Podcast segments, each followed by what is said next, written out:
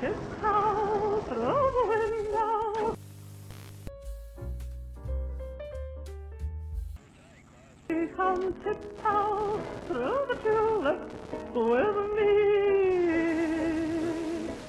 Oh.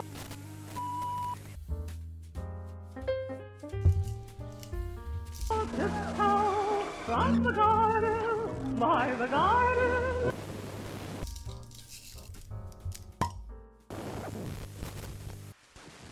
Ladies and gentlemen, do not adjust your stereo, for there is nothing wrong with your radio program.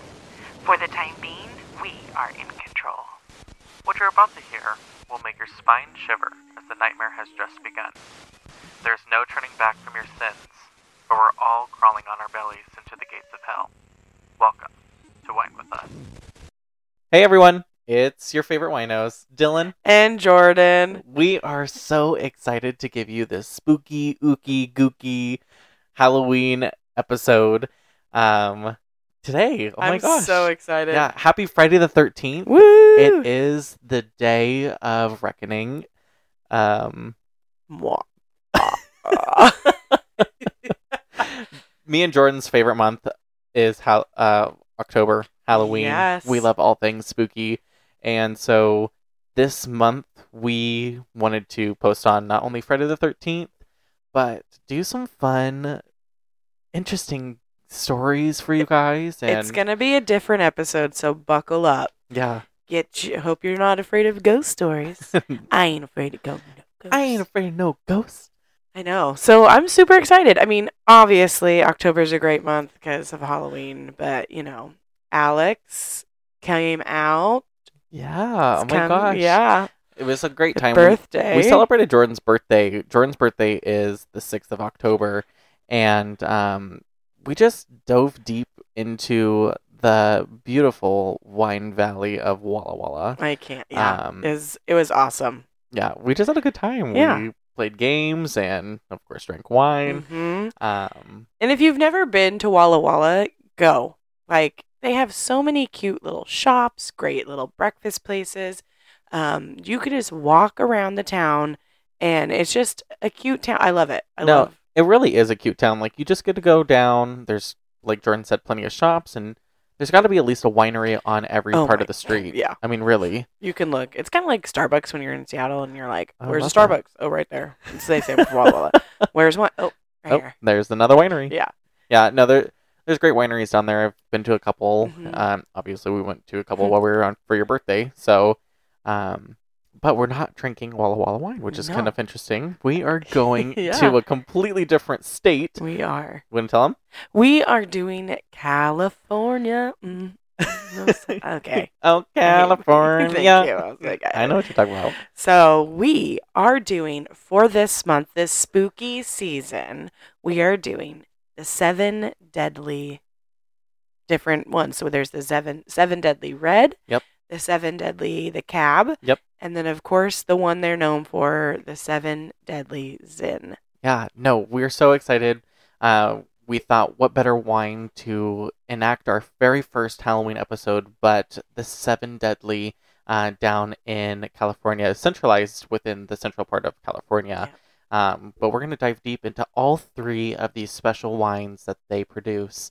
And what better way to kind of hear about the winery, but from the winemaker himself? Yes. Please go ahead and take a listen. I'm Scott Dahlstrom, winemaker for Seven Deadly. Seven Deadly was born from a Catholic school upbringing and the desire to create hedonistically seductive wine. It's named after the seven deadly sins and the seven vineyards used to source the inaugural vintage of this great Zinfandel. Seven Deadly packs a bold punch of flavor. It's full-bodied with notes of jammy fruit and aromas of leather and oak. No wonder it's America's favorite Zinfandel. Cheers. I think Scott says it beautifully within his message, just the impact of how unique this wine is. I mean, from seven different parts of California to build into three delicious wines. Yes. It's just incredible. With that being said, let's go ahead. How have you been? What's new? It's been wild. Yeah? Yeah. What's been going on? So, you know, we're in the middle of volleyball season, so it's been crazy, busy, everything, and then just work has been busy. So our trunk or treat is coming up, so that'll be fun, but we're doing it more during the day, so to get more families and not to be so creepy at nighttime, right? More of like a harvest kind of feel. Well, so. I always felt like with like a trunk or treat, we always did it at night, and not everyone keeps their kids out that late. No. You know what I mean? So yeah, I think doing it midday is a very smart option. And getting some food trucks, so super excited. It's just going to be an awesome, fun family event in the afternoon. So families aren't staying up late and can do things the next day, or if they don't want to bring their kids out at night, it's not as creepy, right? Because I'm like, oh, no. So trying to make it more of like an afternoon for families. So, yeah, so I'm super excited about that. That's on the 28th. And then girls are just been in soccer. They're doing awesome. Aww. They're being aggressive and they're kicking butt. And it's not like when was Tegan? We did it when she was like 2, and Tegan cried the entire time, and Riley just was shy. And that was the worst soccer season of my life. But you know what's fun? It's fun to watch your girls play because they're not shy about playing any sports that I've seen thus far. I mean, I've seen them play basketball. I've now seen them play soccer. So they have the athlete definitely within their blood. They do. And it's been fun to watch them play soccer, especially Deegan's age, because they all like group to the ball. I know. And they're all like not wanting to like be too aggressive, but they want the ball to be able to score. It's hilarious. It's funny. Adorable. They're like, oh, I'll just take the ball now. Thanks. Oh, did you want to share? Yeah. No, it's not about sharing at this age. You need to like back up. Yeah. Get through her! Yeah. And Ryan's on the side. Go! Go! I'm like, okay, you're I like, get that too, but they're like 5. Yeah, they're like 5. You need to calm down. You're being too loud. Yeah. I don't know whose husband that is. Oh my gosh. Well, how's your life been? It's been good. I mean, all different types of sort of changes have been going on. You know, work's been great, and family's awesome as well. Good. You know, the boys are getting bigger. They're 10 months old. They're so big. Bentley took his first steps the other day. So, I mean, I'm just getting more and more excited for them. I told my sister the other day, I bought a season pass for the pumpkin patch for this year. And told her, I said, that's my thing that I want to do with the boys and all of her future other kids, is to take them to the pumpkin patch, because Halloween's you know, my thing. Yeah, it is. To be able to do that and grow, and that be a yearly tradition that is my own. I just wanted to make sure and establish that. So I'm excited. We're going to do that soon, and get our first pictures. So yay. Once we get those, we'll have to post those or something. Yeah. So take a look at our, you know, Instagram, Wine With Us. Yes, our Wine With Us Instagram. That's WHINE.withus. Go take a follow and look there. You'll see all of the wines that we post. We take pictures and put them up each month. And then on our Instagram, there's the link tree that you can find us on TikTok and all the other places to listen. So go ahead, and we'd really appreciate a follow if you guys could go do that. So, all right. Well, I guess we're both really been busy, and that's just life. I mean, it is. It really is. But what's nice is we're able to still get down and hang out, even on the off times when we're not busy. I was telling Jordan the other day, I was like, we need to get together. I miss you. Oh my gosh. Yeah, we do. Please do something. Yes. So it's just been nice. It is. Relax, and now I especially get to do this. I know. And, it's our favorite time. Yeah. Our favorite time. Okay. I know. Oh my gosh. Okay, so we're gonna kind of dive right in to each one. Right now we have we're opening the Seven Deadly Red. Okay. With this out of the 3 bottles of wine that we have today. And while we enjoy those bottles, after kind of talking a little bit about them, we're going to go ahead and dive into a couple ghost stories. Yep. And then, of course, we have a very fun calamity at the very end of the episode that you guys have to stay for, because it is a good one. Yes. So, all right. With that, let's do it. Open this bottle. Whoop, whoop. All right, Perfect. Thank you. While you taste that, I'm going to go ahead and tell you a little bit about the kind of the growing conditions and then, of course, the tasting notes.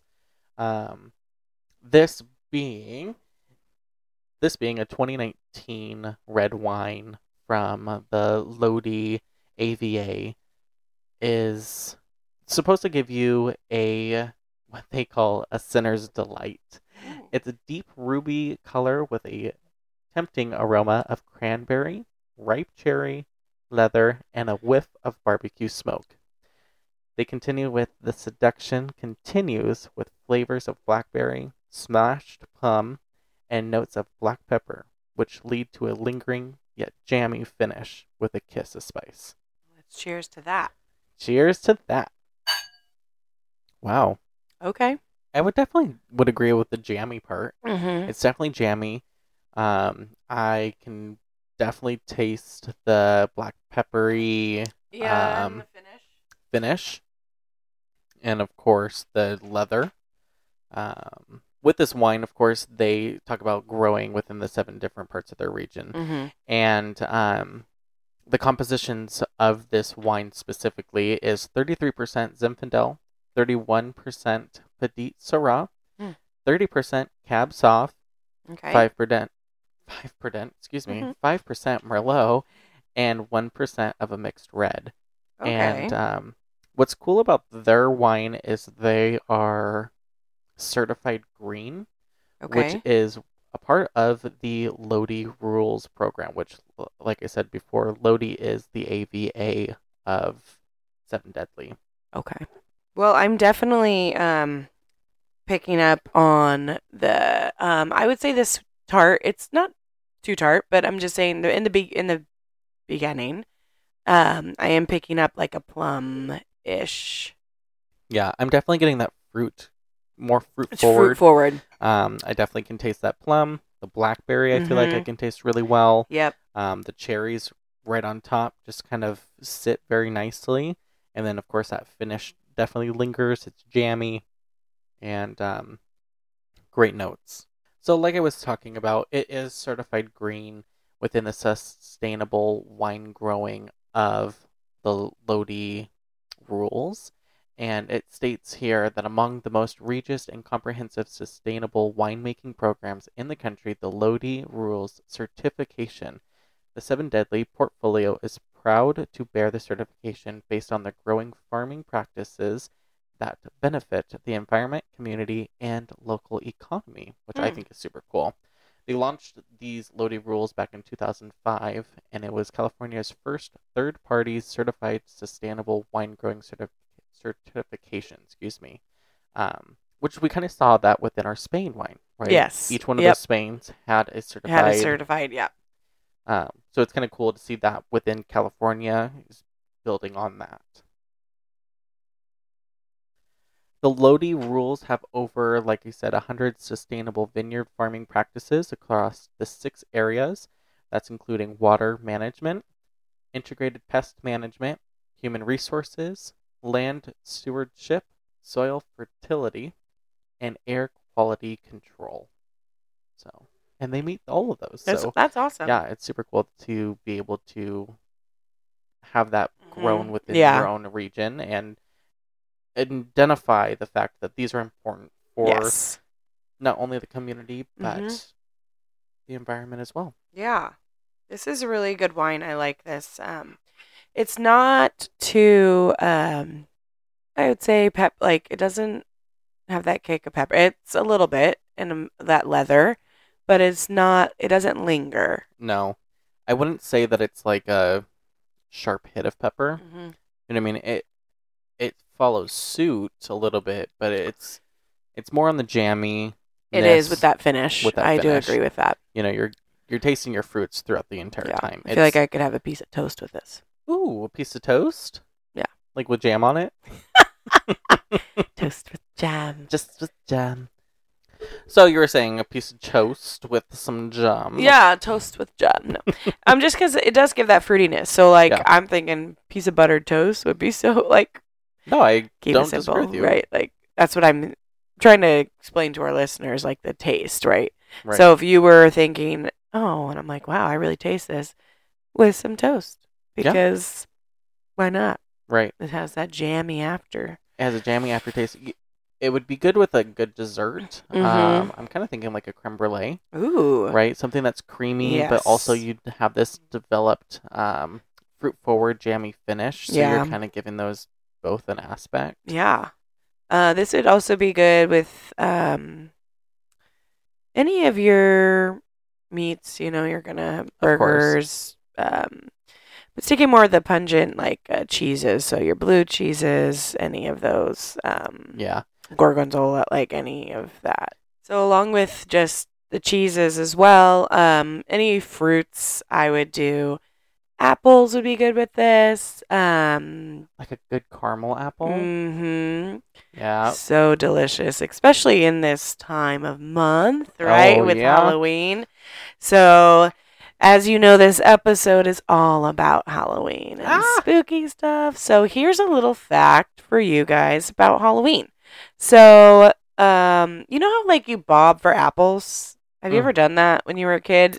I've bobbed for apples, but the most memorable thing I've ever done was fished for donuts. Oh.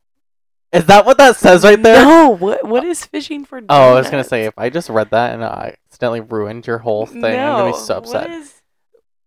Okay, well, they, like, tied donuts on a fishing string, and then you, like, instead of bobbing into apples, you'd, like, pop your head up and, like, try to eat the donut off the string, which is... like, laying down? Yeah. You know, like, I think it was second grade or something like that, and we performed that... kind of fun event during the Halloween season. Yeah. So, different take. I love it. So, just to kind of go with Halloween, I just have some secret history of Halloween I'd like to share with you and our listeners. Yeah. So, you probably love putting on a Halloween costume and getting candy. Absolutely. I know, my girls do too. But that's totally different from how it used to be celebrated. Really? Yes. In fact, the holiday has gone through many changes in the 2,000 years it has been around. Okay. So there's kind of like a timeline, little secret history of Halloween that we'll go over. Oh, cool. So I will just give a couple, and they're kind of, we'll put them throughout. Okay. So you guys be listening so you can hear some secret history of Halloween. So in 50 BC, you might celebrate the New Year's on January 1st. But an ancient Celtic people in Ireland, they partied on November 1st. They believed that the spirits of the dead might rise the night before and ruin all the fun. So on October 31st, these Irish Celts put bonfires to scare away ghosts and wore disguises so spirits wouldn't recognize them. And the next day, people were marked the new year with a festival called Samhain. So that's kind of how that started. Wow. Yeah. That's so crazy. It's funny to think, like, back then, I mean, nobody knew anything. No. You know what I mean? Like, we look at tomorrow and we're like, ain't nothing going to be, you know what I mean? Or, like, we go and dress up for Halloween and we don't even think of anything. We're just getting out candy. Yeah. Wow. So so that's crazy. They were marked a new festival with us. Yeah. A festival called Samhain, and you spell it Samhain, but they say it's pronounced Samhain. Okay. So in 43 AD, about 100 years later, the Romans had conquered most Celtic territories, but that didn't mean they squashed their parties. So they blended some of the fall, so you can see kind of we're kind of getting into that, right? They blended some of their fall festivals with Samhain, and celebrated from sunset on October 31st to sunset on November 1st. Oh. One of those Roman events honored Pomona, the goddess of fruit, of trees. Pomona's symbol was, can you guess it? Think of like harvest. Yeah, like an apple. Yes, an apple. An apple. Yep. Yeah. So, what do we bob for on Halloween again? Apples. So it's kind of cool that they conquered, right? But they still wanted to carry their traditions. Mm-hmm. So bringing that harvest feel, so you can slowly see how now it's becoming it's something newer and different. So it's it's becoming that harvesty feel. So I like that. Okay, one more. So the 7th century A.D., by now the Romans had been replaced by Christian conquerors, and they were not big fans of Samhain fun. Yeah, we know. Leaders swapped it with a religious holiday, which is what we know as All Saints' Day. Okay. Or All Hallows' Day. So on November 1st, but people still lit bonfires and wore costumes the night before, and they called that All Hallows' Eve, or later on, Halloween. Which is so cool to see that the time frame of, I mean, something that was really scary back then. Yeah. I mean, really, truly, it was something that they were terrified of. Mm-hmm. And throughout the years, we've developed this understanding of what's new, what's bright, what's beautiful. And, of course, now here we are at Halloween. Yep.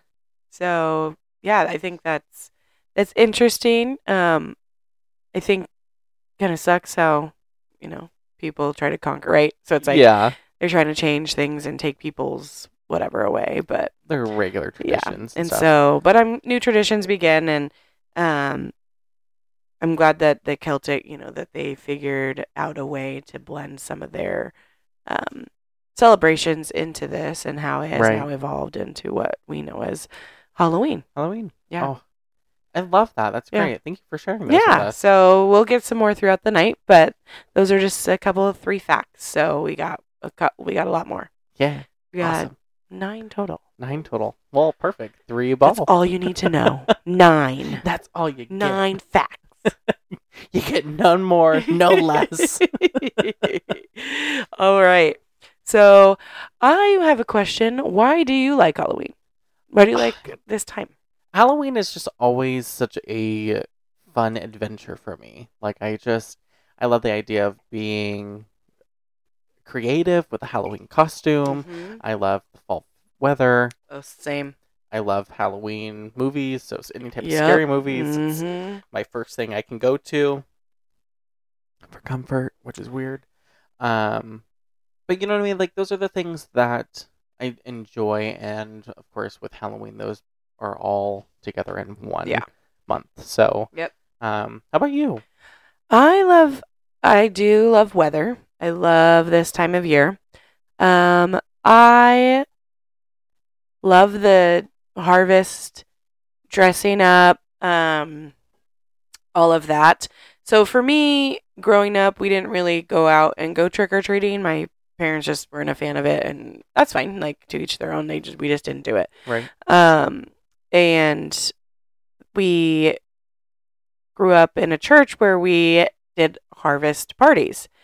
And so I really enjoyed that. We would still dress up, but then we would go in and we do games, the Bob for Apples, the Goldfish, right? Like totally different games, beanbag toss, like all of it. Yep. Super fun. Everybody got, and you got candy. It was chili night. Like, we'd do a whole thing, right? Right. And it was a community thing, so it was awesome. But and now with kids, we dress up. I love it. I mean, we don't go scary. We just do. You do what's kind of relevant or what the kids want. Exactly. Yeah, we haven't got to them where they're asking if we can be a full family like thing. That probably will be this year. What are you gonna do? I don't know. I have no idea. I probably should figure it out. The boys are gonna do Bluey this year, which is adorable.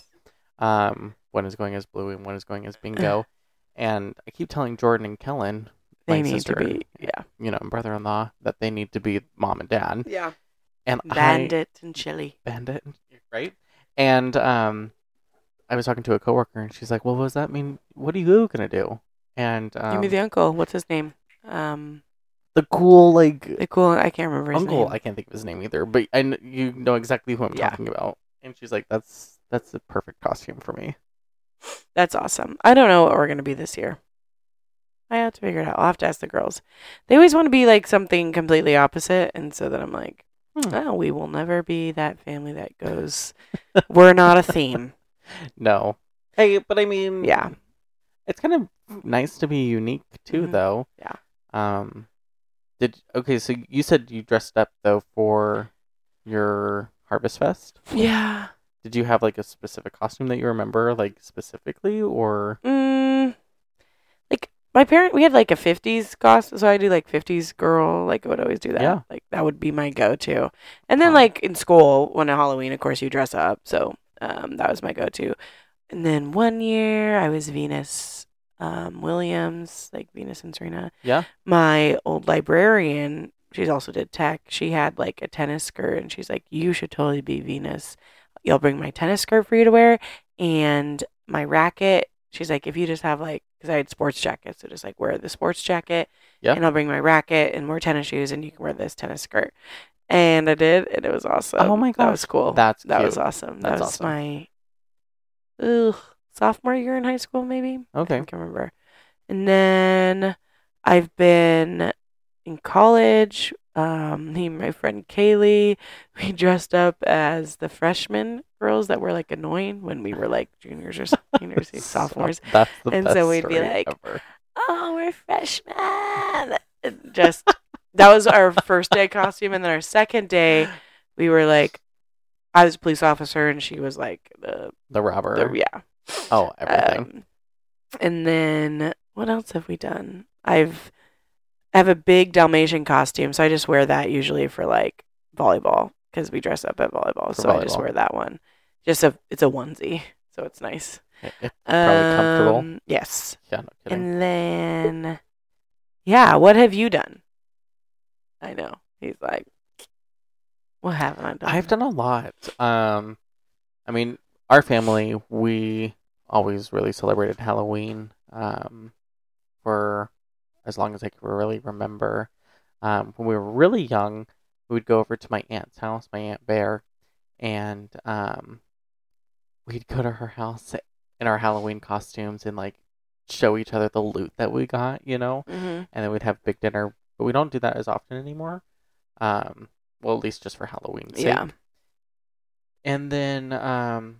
I mean, I've been all sorts of things, from a stormtrooper. I remember that year. Mm-hmm. I was that. I've done. I was Scooby Doo one year, so that's awesome. Can't go wrong with that. Zoinks. Towards the older I got, though, I got more into really designing a character, which I loved. Yeah, that's awesome. Yep. So I think sophomore year, I was the ew girl that Jimmy Fallon plays, which was so funny. And then from then, I transformed into Maleficent. That's so awesome. My, what was that? My like freshman year in college, I did that. Mm-hmm. And then my senior year of high school, I was Cruella de Vil. So... that's so awesome. Yeah. Anytime, I've seen it. It's so cool. And they were fun. The Maleficent costume, like I've showed you. Yeah. I handmade everything. Amazing. Like literally handmade her staff from two dowels, paper mache, and some growed moss. You know what I mean? And that's what I love. I love to be able to just take that, design it, do whatever, and make something out of nothing, you know? Yeah. I actually donated that to the Academy of Children's Theater here in town. So hopefully they use that. Or they just stick it in the back room. I don't care. I got rid of it, but they'll use it. I'm hoping they'll use it. You guys should use it. It's the coolest thing ever. But yeah, so all different types of, I mean, Halloween, you grow up and you think Halloween isn't for you anymore, but it's still so much fun to just do whatever, you know, play a character, maybe like someone from your favorite movie or TV show, or like you said, you're able to, I mean, it's hard if you can't have like a full family dynamic of what you want to do, but even in my maybe I'll force case, someone near. Yeah, do it. I know. We'll all figure out something. But no, I agree. I love the dynamic, and that's I think what I love about not just Halloween, but fall and October in general is that community and coming together, and just like I miss that. I feel like we just go our busy lives, and we're here. And I'm just like, man, I remember I grew up in a smaller town, but we do like potato feast, like any of like this would kick off right for Halloween. So we'd have that. We would do like chili and like do a big bunch of things. So that's like what I think of during that time is you eat, especially like, okay, we're going to eat this chili or we're going to eat this potato. No.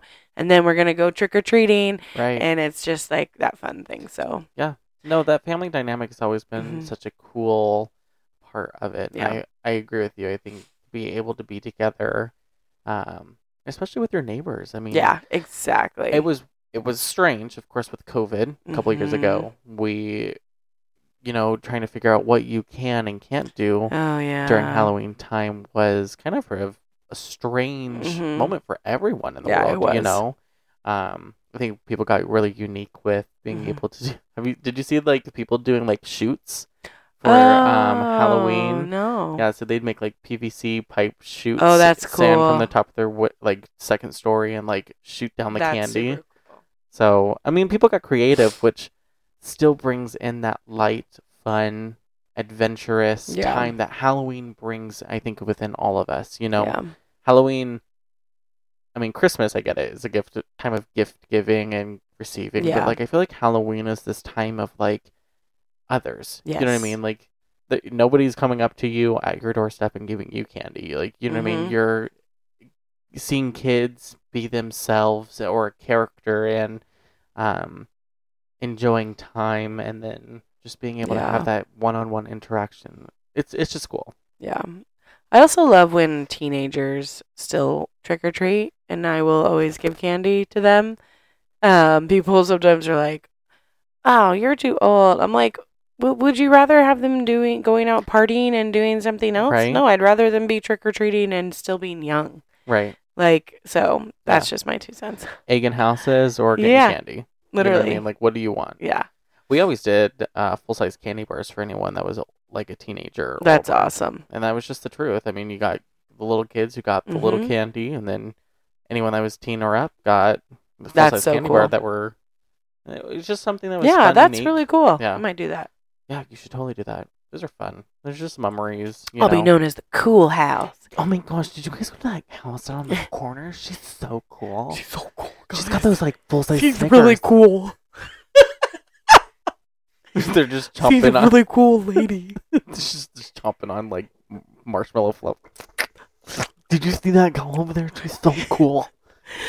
This full size candy with no drugs in it. She even took out the razor blade out of the candy bar. Talk about that. The razor blade. The razor blades and the drugs. I'm like, first of all, ain't no person in their right mind, especially drug dealers or people, giving that for free. They're not going out. Oh, yes, let's put in some drugs for these kids. Really get them jazzed. No, that costs money, and they are not going to give that away for free. They're like, you know what we should do tonight? Let's give out all of our cocaine to all these poor kids. And it's like, I agree with you. Yeah. That doesn't make sense. And the razor. It's just the people that don't like Halloween. Do you know the prices of drugs nowadays? Inflation. Inflation, people. Ain't nobody going to be giving out that. Also, razor blades.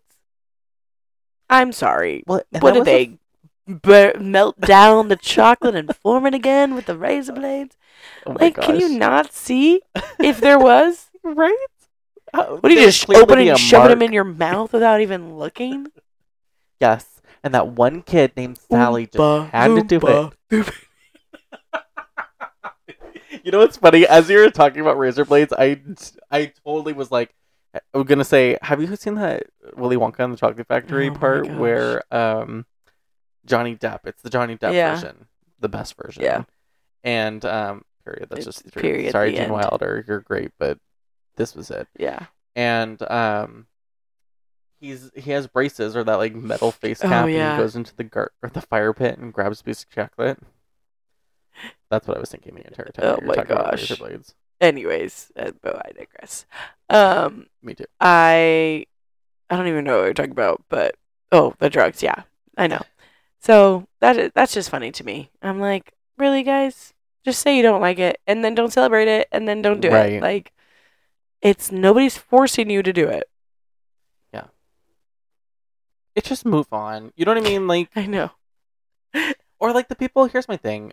I'm tired of people just turning off their front doorsteps, porch lights. You know what I mean? Like, I get it. Or the people that leave their front porch light on, and then they're, we had this, and they still do it. They're up here, and they're like, it's on my parents' road. Oh, and then okay. They're like, people would keep knocking, right? They have a front porch light on. Right. And then they're like, we don't have candy. We don't do it. And I'm like, then turn off your light. It is, everybody knows that's a universal sign. Yep. You don't have candy. You're not doing candy. Don't please knock on my door. Right. When your light is on, kids are going to knock. Kids are going to come and knock in, and they're going to be going to egg your house because you ain't got candy. Hide your kids. Hide your wife. Because everybody can go. No, but that's seriously, but, like, I mean, that's the truth. Yeah. It's, yeah. So, anyways. With Halloween, though, I mean, it's a fun time for both of us. It also comes with some spooky urban legends. Yeah, and ghost stories. And ghost Those are my favorite. Oh, my gosh, the best. Mm-hmm. But before we kind of dive further into those, have you ever performed any type of weird urban legends? Like Bloody Mary, Candyman. Bro, no. I ain't inviting that into my life in my house. Are you out of your mind? Actually, that's a lie. Yeah, I was going to say. So when I was younger, we had a downstairs bath, like downstairs. Okay. And then a bathroom down there. And it's just this little stand-up shower, you know, just a little, like, bathroom. Right. Coat closet bathroom, like, tiny. Anyways, and yeah, I did like Bloody Mary in the mirror. You did that one. And I was like, oh crap. She's gonna come get you. Yeah. And you know, it's like Bloody Mary. Yeah. Bloody Mary. And I'm like, we're standing there. Say it one more time. I was gonna sorry, I totally blacked out. Totally I was gonna sing the oh my gosh, Beetlejuice. Beetlejuice, thank you. Beetlejuice. Don't. Beetlejuice. We don't need him here. Oh, I know. It's going to be chaotic. You stop that. Da, da, da, da, da, da, da. We just turn into a song. Anyways, so I have. How about you? No, I honestly have never done any of those. We're not inviting any of that. You're not welcome. You're not welcome. You're not welcome. You're not welcome. No, I haven't. I've done some other things. I will be honest.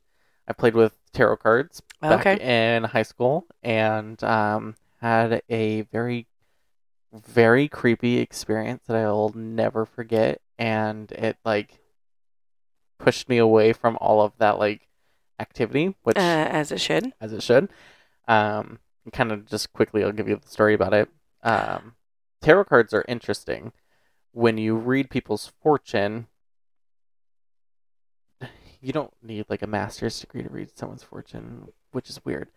But what? Yeah, I know.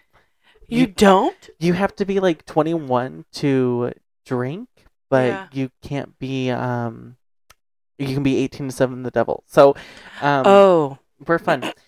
Anyways. You're not welcome here. You're not welcome here. But no, so I had several moments where, I mean, I'm reading people's fortunes and literally lining up perfectly, which is weird. And then one night I was up watching TV, working on homework, and it's becoming that time of witching hour, which was 2 to 4. Mm-hmm. If I'm remembering correctly. It's so crazy that that's the name. Anyways, keep going. Yeah, right. Isn't 3 is the witching hour, but right. Is it funny how they call that witching hour? Like, people think of, like, sorry to interrupt, but just like when people are like, oh, the baby's witching hour and stuff like that, but like witching hour has something to do with every little thing, like insane has something to do with something. Anyways, keep going. So during that time, though, it was dead silent, and all of a sudden a loud crash comes down from our dining room area. Mm-hmm. And this ladder shelf that we had, when I tell you, Jordan, it split into two. Like, it should not have fallen the way it did. It should not have broken perfectly in half the way it did. And everything shattered. And the only thing that was perfectly placed on top were the tarot cards. And I mean, sitting on top, how they go from inside a shelf to on top of the shelf is beyond me. Nope. And I rebuke you. Yeah. It gives me chills today. And that same night, my cat who left us. Bitch, if you know where you're at, you better come. Oh my gosh, she's still not. She's still gone, and I don't know why. I thought that we found her. Well, I do have two cats. No, I know. One of them, for some reason, just felt like she was like, that. I'm feeling gone. Yeah. I'm like, okay, rude, because you're my favorite. And then the other cat was like, you know what? Cat. I also want to leave. And I'm like, it's not like we don't feed you. You know what I mean? Like, wait, both of them are gone? No, the other one we ended up figuring out. Okay, that's right. Okay, yeah, I was like... we got her back. Yes, that's Riley's favorite cat. Riley doesn't like cats, and she loves that cat. Yeah. No. Riley does not. She's not a cat person. She's not. But she likes Casper, which is everything. But my cat, Duchess, who did not like anyone. Like, when I tell you that she would hide in, like, the back room... Mm-hmm. Hide anywhere. This cat and me became best buds that night. I have video clips. I'll show you. The video footage is all warped and distorted on my phone. Don't know why. There's no sound. Don't know why. And my cat Duchess is staring at me the entire time. Anywhere I walk, her eyes followed. And it was just the creepiest. Like, it's like she knew something was there. Mm-hmm. And she wanted to watch. And every night then, she slept in my room. And like I told you, she was not a people. She kept to herself. Even at a young age, she didn't want to sleep with anyone.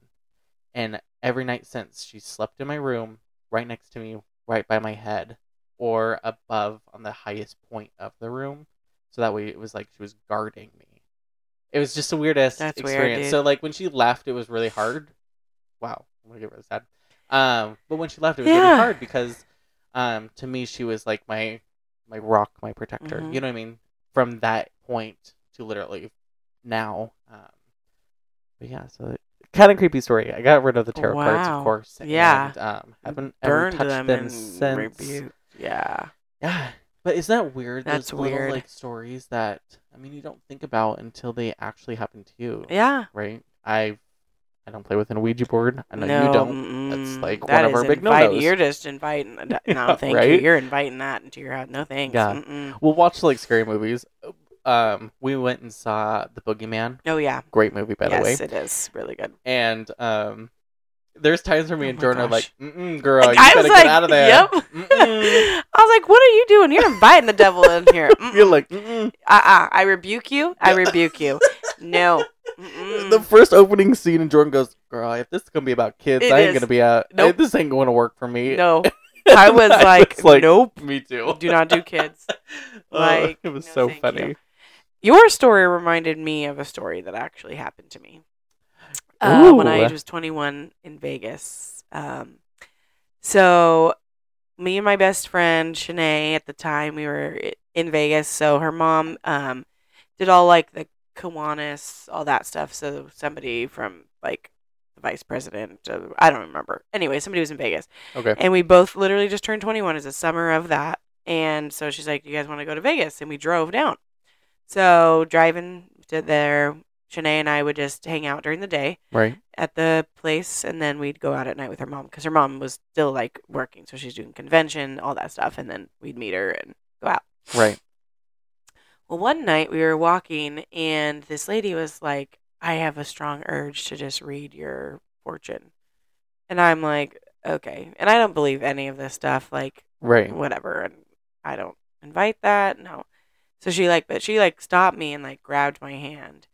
And she was like, if you could ask a question, what would it be? Well, at the time, I was dating this guy. Yeah. Okay. Anyways. I was dating this guy. And we all had friends. We were on the track team, right? And I was like, oh, well, I guess, of course, I'm 21. So my question was like, am I dating the right person? Or I think it was something like that. I don't even remember. And she was like, just holding. She's like, you are, you two are not, like, meant to be, blah, blah, blah, blah, blah, but one of his friends, you will be with them, and you will marry this guy, and, like, all of this stuff. I am like, okay, blah, blah, blah, whatever, thanks, and, like, she just went off, like, she didn't ask for money, like, nothing, like, it was just, like, she just stopped me and was like, I need to read you. basically. Yeah. So, and I was like, okay. Anyways, till not thinking about it. I think I call like, oh, I call like that night, and I was like, this is the weirdest thing that happened. He's like, is it Offler? Is it that, like, all these guys that, like, I threw with on the track team, and they're all friends, and we're all really good friends. Right. And I was like, yeah, but he's not, like, your best friend or, like, your good friend. That's what she said. And, like, it was just weird. So, nothing thinking of it. Yeah, you guys are joking around. Like, yeah. Oh, you'll never guess what happened to me today type thing. Yeah. And then not thinking a year later and all this, and then 13 years later. Wow. Talk about 13. And I marry his best friend. And it was Ryan. Oh my gosh, that's everything though. Does that give you like chills? Yeah, it does. Like when I think about it, and I told Ryan this too. Yeah, and like he at the time we weren't dating, so it was like nothing, and it was like still that you should I be still dating this guy or break up with right? And they're all friends, and their friends were like break up with them, and right? I'm like, oh, whatever. And then here I am now. Did at any point, because psychics are interesting to me. Yeah. Because of a couple of reasons. Of course, the psychologist brain in me goes, they're coming up with the easiest question to provide you a simple answer, right? So, same concept with you, right? She asked you what your question you wanted. She might have read off body language, maybe thought, okay, she clearly was looking for this. Maybe she didn't think that you felt this way about this guy, right? Sometimes we can pick up on that. Oh, yeah. And provided you a reading. But during this time where you felt conflicted about your relationship, did you ever go, well, I was supposed to date a best friend? You know what I mean? Did you have that in the back of your mind where you're like, she did say... Because you know how like some people, they're like, oh, the fortune teller lady told me that there's going to be something big happening in my, you know what I mean? Yeah. And so they manifest it. It's like a whole manifestation. The thing is that she said a friend. And so like at that time, I wouldn't even think Ryan or other people. I was thinking my friends that I'm close with. That's fair. And that he's also a friend with. But like if I were to break up, like would I have dated this other guy that we talked about? Absolutely. Like, we were good friends. We kind of had a little, Right. So that's where I went. I didn't even think of Ryan. Right. At all. That's like, wasn't even in my mind. Funny. Yeah. That's fun stuff. I like stuff like that. So it's weird because it's like, okay, I was in a different town. Right. I was in a different state. Yeah. It's not like she like, oh, let's face it. Facebook was the only thing. So it's not like she could just like Instagram stalk me like, oh, okay. Oh, let's look. Oh, there he is. Look at a group of friends. Oh, you could marry a friend. Like, you know what I mean? So, it's weird. Yeah. No, it was total. It's, And she pulled you specifically, which is interesting. Yeah. I wonder, I would like to, if I could go back. And we were about to head into, like, a bar or, like, a club or whatever. I wonder if she's still there. She's probably, like, 86 or something. Wow. That was when I was 21. Guess I just turned 35. So you make it seem like I make her seem like she's like 60 when she first met you. It felt like Madame Zeroni. Get her up the hill. I'm tired of this, Grandpa. Well, that's too damn bad. Keep digging those holes. I've never seen that movie. Okay. Sorry. What? Shia LaBeouf? I don't know how you say his name. So Dylan's never seen that, and he's never seen Moulin Rouge. Stop. So we can cancel Dylan. Cancel me. Anyways, but that's crazy. Yeah, isn't that crazy? That is crazy. Okay, your story that reminded me. Yeah, because it's not a story that I remember, and then I get triggered, and I'm like, that actually happened. Like, it's interesting, those little things. I mean, like, you don't think about it until it happens to you. I wonder if Shanae remembers. Shanae, if you're listening to this, do you remember that? Do you remember? She probably doesn't. She probably does. Or we can.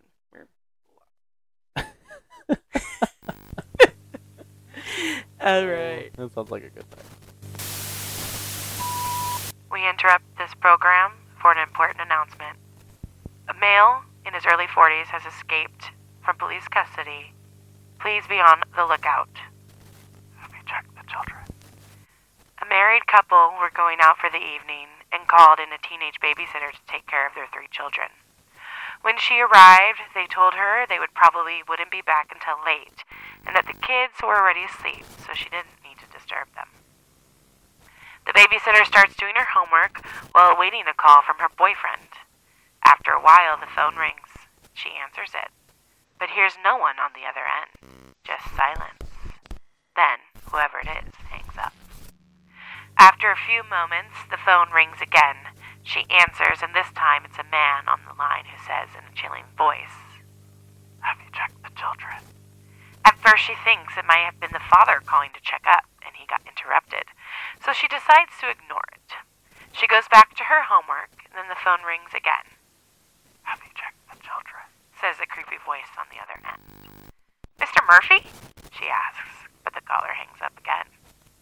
She decides to phone the restaurant where the parents said they'd be dining, but when she asks for Mr. Murphy, she is told that he and his wife had left the restaurant 45 minutes earlier. So she calls the police and reports that a stranger has been calling her and hanging up. "Have you checked the children?" "Has anyone threatened you?" the dispatcher asks. "No," she says. "Well, there's nothing we can really do about it. You should try reporting the prank again to the phone company." A few minutes later goes by, and she gets another call. "Why haven't you checked the children?" the voice says. "Who is this?" she asks, but he hangs up, and again. She dials 911 and says, "I'm scared. I know he's out there. He's watching me." "Have you seen him?" the dispatcher asks. She says, "No, well, there isn't much we can do about it," the dispatcher says. The babysitter goes into panic mode and pleads with him to help her. Now, it'll be okay," he says. "Give me your number and street address, and if you can keep the guy on the phone for at least a minute, we'll try to trace the call. What is your name again?" "Linda." "Okay, Linda. If he calls back, we'll do our best to trace the call, but just keep calm. Can you do that for me?" "Yes," she says, and hangs up. She decides to turn the lights down so she can see if anybody is outside. And that's when she gets another call. "It's me," a familiar voice says. "Why did you turn the lights down?" "Can you see me?" she asks, panicking. "Yes," he says, after a long pause. "Look, you scared me," she says. "I'm shaking. Are you happy? Is that what you wanted?" "No." "Then what do you want?" she asks, after a long pause. "Your blood all over me." She slams the phone down, terrified. Almost immediately, it rings again. "Leave me alone!" she screams. But the dispatcher calling back. His voice is urgent. "Linda, we've traced the call. It's coming from another room inside the house. Get out of there. Now!" She tears to the front door, attempting to unlock it, and dash outside, only to find the chain at the top still latched. And that time it takes her to unhook, she sees the door open at the top of the stairs. Light streams from the children's bedroom, revealing the profile of a man standing outside. She finally gets to the door, opens it up, and bursts outside, only to find a cop standing at the doorstep with his gun drawn. At this point, she's safe, and of course, when they capture the intruder and drag him downstairs in handcuffs, she sees he is covered in blood. Come to find out, all three children have been murdered. Have you checked the children? I love that story. That was everything. I loved that story. It's a story I grew up with, and we would tell it. And it's just terrifying because when you're young, like, we would always babysit. Yeah. And I would babysit my next door neighbor's kids. Yeah. And it was my junior year in high school, and they made a movie about it. It's called, what is it called? It's not Have You Checked the Children, but something else. I'll find the name. Okay. Anyways, and I told them, mistakenly, that I went to see that with a group of my friends. Yeah. And they thought it'd be funny, after I said that, when they were out, that they would call and hang up and do the same creepy things. And yeah, that was my bad. But they were awesome. I loved them, but they messed with me so bad, and I was like, I should have never told you about that. It's called When a Stranger Calls. When a Stranger 2006. Calls. So that dates me. Anyways, so That's, I grew up with that story. I grew up with a lot of scary stories, actually. We would tell on the bus. I think that's so funny. We tell those stories on the bus. It's funny because, like, when I was a kid, I never really, scary stories weren't my thing. Like, I was a complete scaredy cat. Hated it. It's so funny. And it wasn't until, like, middle school-ish, maybe like 8th grade to, like, freshman year, I watched my first scary movie, I Know What You Did Last Summer. I'll never forget. I know. Sorry, it's such a sad movie, but it's a classic. You've done better now. I've done so much better. But yeah, that was, and I will never forget going into my mom's salon and being like, Mom, I really want to watch this movie. Is that okay? Right? And she goes, yeah, but if you stay up at night, like, that's your own fault. You know what I mean? And I watched it, and I loved it, and from then on, it's been just this horror movie fanatic. I mean, that was when I sat on the bus, and we'd watch the trailers to horror movies, and me and my friend Sydney. Sydney, I think yeah. Hi, Sydney. Hi, Sydney. Shout out to Sydney. Yeah, we'd sit there, and, I mean, I told her once, if you're listening, Sydney, you probably remember the story, because it's hilarious. I was like, yeah, let's watch this trailer. It's about a wedding. It's called The Ring. Oh, my gosh. And we get halfway through, and she goes, I don't think that this is about a wedding. I'm like, it's not. It's about a girl that's coming out of a well. You tricked Sydney? I tricked Sydney. She's so sweet. She's the sweetest. I'm just wanting to watch something scary, but I don't want to be alone. Oh, my gosh. You're a jerk. Sorry, Sydney, that I did that to you. Yeah. Isn't it so funny how we... Anyways, so I just love scary things. I love Hitchcock, just classic. With Will Smith? Alfred Hitchcock. Like, wow. That's a scary movie? So, like, dumb. The Birds, Psycho. Yeah. So, funny enough, I watched Psycho for the first time this year, which is ridiculous. I'm sorry, what? I know. It took me 23 years of my life to be able to watch that. Have you seen The Birds? I'm going to show you The Birds. I've watched The Birds. Oh, thank God. Yep, I watched The Birds literally right after I watched Psycho. And good. Psycho was so ahead of its time. It's ridiculous. Yeah. Like, even watching it today, I was still like, oh my gosh, what is going on? You know what I mean? Mm-hmm. And he's so good. It was incredible. I mean, both those movies are just something that's... Birds, terrifying. Birds in general. We should be. Terrifying. He told us. We need to be watching out for the birds. I'm terrified of birds. There's literally a movie called The Birds. The Birds. The Birds work for the bourgeoisie. Jordan's laughing. You know what I'm talking about? The Birds? The Birds working for the bourgeoisie. Mm-mm. I'll show you the video later. It's like a TikTok or Vine or something. TikTok. TikTok. Hey, check out our TikTok. Yeah. Speaking of, with us. We have a ton of fun videos. We're funny. We're funny, and if you don't think we're funny, that's on you. Get out. That's a you problem. Yeah. Awesome. Thank you for sharing that story, Jordan. I actually really liked it. Thank you. Yeah, I have a lot more, but anyways, I love that. That was my favorite. That's my favorite scary movie. That one? I mean, scary movie. Scary story. What is your favorite scary movie? Oh, I don't know. Really? No. Yours is The Shining. I love The Shining. Is that your favorite? It's my favorite. Okay. I really don't know what mine is. I've watched The Shining over 13 times. Over maybe 20 times, to be very honest with you. And it's a 3-hour movie, so I've spent over 3 times 20, 60 hours of my life watching that movie. And, I love it. I don't know what mine is.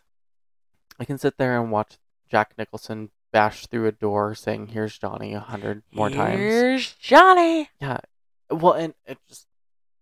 Sorry, I'm not going to rant about it, but just so that way everyone's aware, I've seen it enough where I'm still learning about that movie because... Yeah, we've talked about this. The director just did such a fantastic job bringing that movie... that book, to life, and the twists and the turns, and no offense to Stephen King, I will never meet him, but I don't think the book was nearly as good as that movie. Mm. Like, and it's just... Yeah. They took the movie to a completely different aspect. And you can see the fear in Shelley Duvall's face throughout the entire movie. And we've talked about... We have talked about... conspiracy theories on that movie. Yes, we have. Yeah. Sorry. I could sit there and talk about it all day. I'm not going to. But yes, that is by far one of my favorite scary movies. And it's not even because it's scary. It's just mind-boggling and the captureness of what fear can bring to someone. The conspiracy theory, I'll talk about it just for a little bit, just because we're here, is that it's not Jack Nicholson's character that goes crazy. Mm-hmm. It's Shelley Duvall's character that goes crazy. So, and I mean, thinking about it, it makes complete sense. Yeah. I mean, she's the one that really just kind of loses her mind, and you can see the progression of her mind getting more and more and more just lost within this hedge maze. Yeah. You know, lack of a better term, literally a hedge maze of a story, you know, and it just ties well with that theory. But if you've seen it, tell me what your thoughts are. What did you like about it? What did you not like about it? If you didn't like it, you're wrong.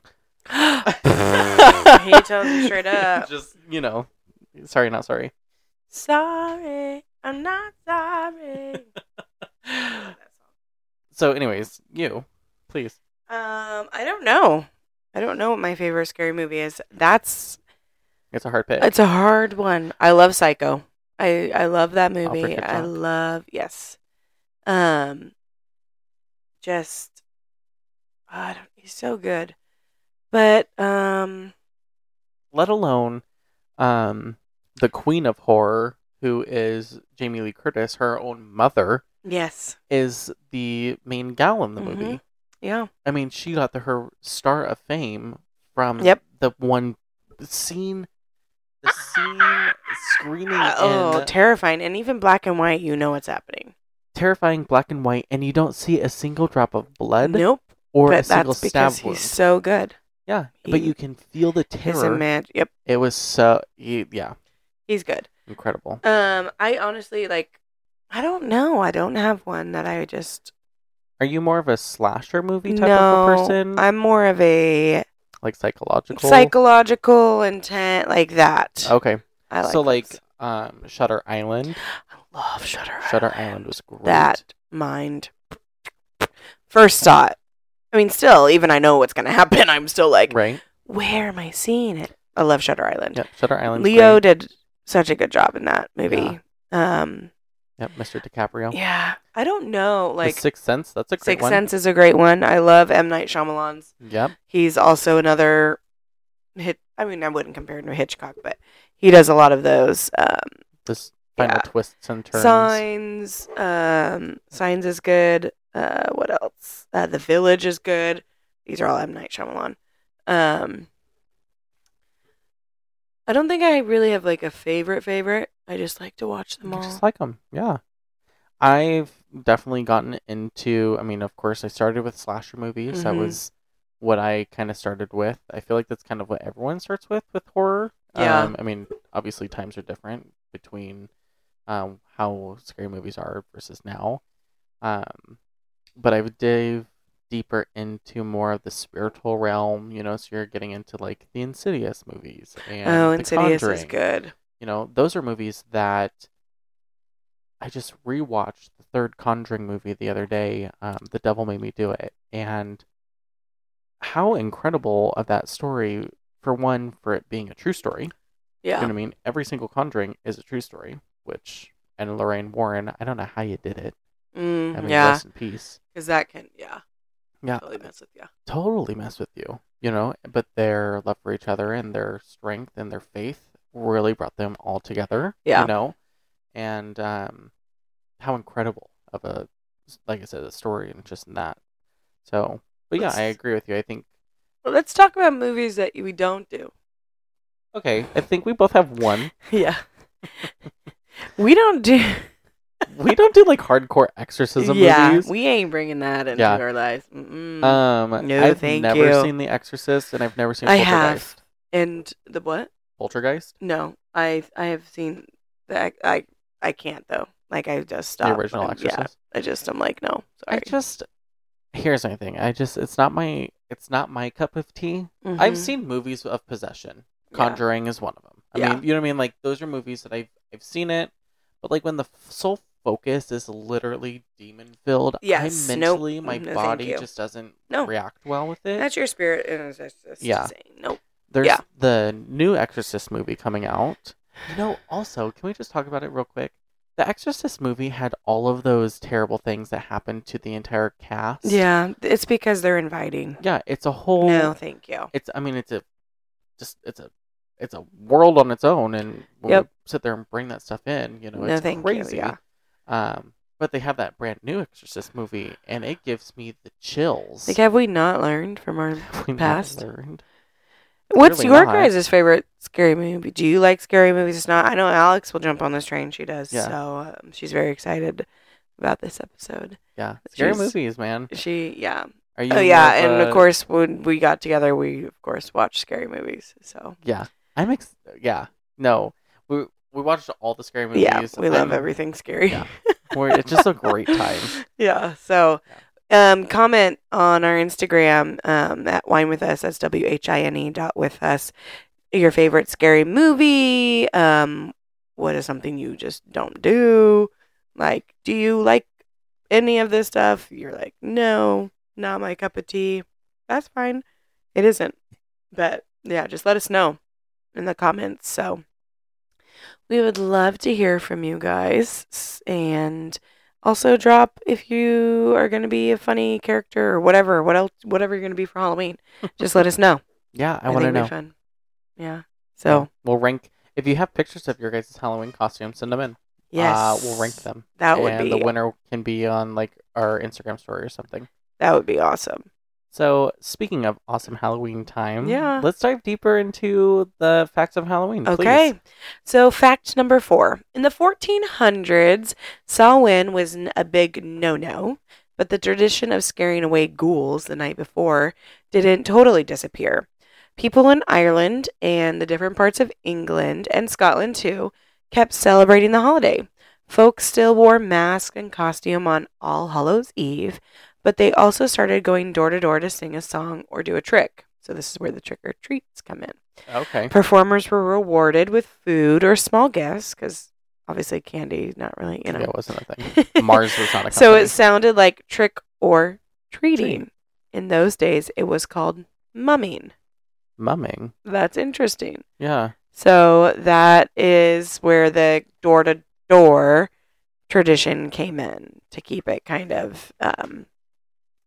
able to wear those costumes that they talked about, right? And to keep celebrating the All Hallows' Eve. So later in the early 1600s, where the British established colonies in what would later become, guess what, the United States, they brought All Hallows' Eve traditions with them. So although the Puritans who settled in New England didn't approve of the holiday, people in southern colonies like Maryland and Virginia celebrated with ghost stories, fortune telling, and dancing. So that is kind of where the ghost stories and all of that come into place with the All Hallows' Eve. So that is a little bit of more facts for you guys. So yes, and we will now be going on to our next bottle. Oh my gosh, how exciting. I know. That was fun. Yeah, this wine has been great. It's been great to sip and chat, honestly. Chat, yeah. It hasn't let us down, you know. I was really excited when we were talking about this episode. Like I said earlier, we only wanted pretty much one wine for the thought process of this, and it was the Seven Deadly. You know, it's something that's unique. It's something out of course, Washington State. Yeah. And to bring a different type of aspect of Seven Deadly Sins to Seven Deadly Zins and make it wine-based, I'm all for it. And I feel like this wine has been consistent all the way through. Absolutely. I haven't tasted anything really different. It's been sitting out. It's been airing. It's very good. It's consistent is what I would say. I also wouldn't say that it's overly jammy. Does that make sense? Like, I feel like as it's aired, the jamminess has kind of just enjoyed itself, you know, throughout the time. But it's not been a... because sometimes when you air out things, the flavors enhance. Yes. And I thought maybe the flavors of the jamminess would enhance more. But really, it, like you said, it's been very consistent. It's consistent. It's a great... I would say medium body, medium to full body red. Okay. It's very consistent all throughout. So, kind of doing this on a different type of aspect on kind of podcast wise. I figured, what would you rate it? Let's do our rating now. Let's do our rating. I would rate this being consistent, being smooth. We've been chatting this whole time. It's been not harsh. It, you know, right. I would rate this probably a 7. Right on the money. I would agree with you. Okay. 7. Yeah. I think there's things that, of course, any wine can improve on. Yeah. This one, I'm kind of... I wish it had more of the peppery aspect to it. Just due to more us full more body, liking reds. Yeah. But, yeah, more of a full body. It's a little bit light. But if you are getting new into a red or wanting to try something new, this is definitely a wine to do so because it's that smooth. You're getting that fruit flavors. It's jammy. Yep. Still on the more of a sweet side, but kind of getting you on the back end with a little bit of a tannin, you know, and definitely an intro into red. So good job on the Seven Deadly Red. Yes. Good job. Okay, so we are going to switch gears now, and we are going to do the 7 Deadly Cab. Ooh. I know. This is a 2020 cab. I love the bottle. It's like the little angel halo on top, and it obviously, I think all of them have it, but I don't know. We didn't describe the bottle in the first one. We didn't. So each label is 7, right? But the 7's also a Z. Right. So because if we talk about the 7, Zen. And then the halo on top, and then it gives the 7 or the 7 deadly sins, which is, you know, the play on words. So wrath, greed, envy, vanity, sloth, gluttony, and lust. So let's jump in. Let's the 7 deadly cab. While you open that up for us, I will go ahead and give some notes and some of the data that we'll be hearing from. Yeah. So, okay. Beautiful. Love it. Love that. All right. So, we've already got the background of where the 7 deadlies come from. And these, this wine especially... we are going to be, it says sinful indeed, and it looks sinful indeed.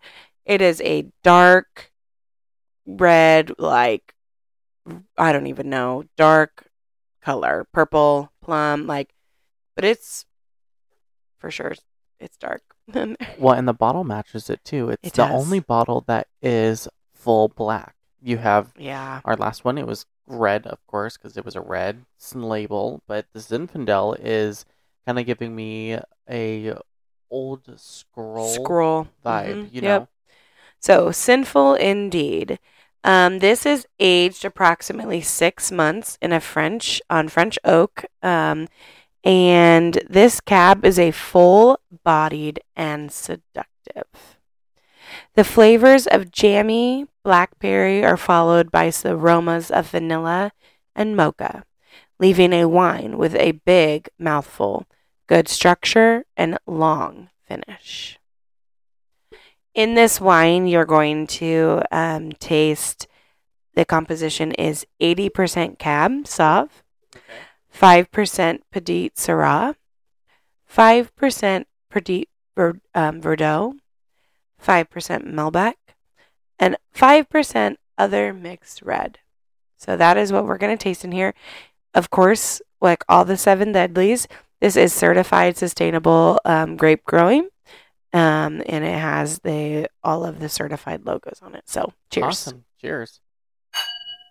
Yeah, I'm getting that smell kind of more in the front, more middle end. I can see the vanilla, the sweetness. Yeah, absolutely. What they're talking about. Wow, that's good. That's really good. I mean, it's just as smooth as the last one, but I tell you what, I agree with you on that vanilla. That vanilla just hits beautifully on your tongue, and it has a nice jammy finish. Mm-hmm. They say mocha, and so I don't know if it is because it's placed there. Right. So then we're thinking about it. Right. The placement, because we're reading it. So we're like, oh, are we trying to taste it? Or we are. But I can see that mocha. Yeah. Follow, you know what I mean? I can see it. It was funny because I was trying to figure out, there was something that I was also trying. Chocolate. And as soon as you said mocha, it brought me back to a Dutch Brothers white chocolate mocha that I would always get. And it's creamy. This wine is creamy, which for a cab is... That's a great description, Dylan. Yeah, interesting. I mean, it is. It has this... It's soft. It's balanced. It's almost caramelized. Mm-hmm. Like, it's just... Yes. You know what I mean? And then it has that wonderful vanilla finished, and then it, boom, hits you with that mocha, you know? And the smell is deceiving. It is. It's very deceiving. You know, you're thinking that you're going to get this impactful, like... Because it's full-bodied. It for sure is. And I tell you what, it's lingered very well. I mean, just having that one sip, and it's been at least a minute, you know, or two, and I'm still having that wonderful feel of that mocha. Yeah. And it's power suggestion is the word I was thinking of, but because we're reading it right, it's kind of like you get a white car and everybody else gets a white car. It's actually a funny story. We would always do that, and then me and my brother would go, power of suggestion, like all the time, because we would just do it. But it kind of is that, like, reading it, and are we tasting it? But I really am. And you worded it perfectly. Too. Like, it is that caramel. Like, that is what I'm tasting. Yeah. That mocha, the Dutch Bros, kind of that free, like. Right. Well, and like that fruit-like appeal. I mean, you're exactly right. It's just, it hits great on all sorts of levels, especially for a cab, you know, I'm definitely impressed. This is different. I mean, a different cab. I'm not mad about it. I'm not mad about it at all. I think what they've done, especially, I mean, considering we drink a lot of course, Washington wines. Mm-hmm. We live in Washington. We're next to Red Mountain. It makes the most sense. Just joking. We do? What are you talking about? Don't tell the listeners. They know. Right. But, you know, our cabs here are very peppery. They are very strong. Smoky, strong. Yeah. Right? Yep. And to have a cab mature that's... grape. Yeah. Right. Coming from California, and to taste something that a Californian cab wine has turned into something that's different. That's still good. So good. You know, it's just like the one I said before. It's still as good as being able to have a starter wine. Yeah. I thought I wasn't going to be able to say that for this wine. You know, I didn't think to go from the red to the cab. I thought for sure this cab would be a little more smokier, heavier on. A little bit harsher, yeah, maybe. Right? And I feel like because we're used to 100%, mainly 100% cab. And, you know, that could be it too. And this is, you know, this composition is 80 and 5 on the rest. So right. I mean, you're right. It could be that fact, right? But even for... we would technically, quote unquote, call a pizza wine. Yep. Because the more toppings, the different the wine changes, right? Yeah.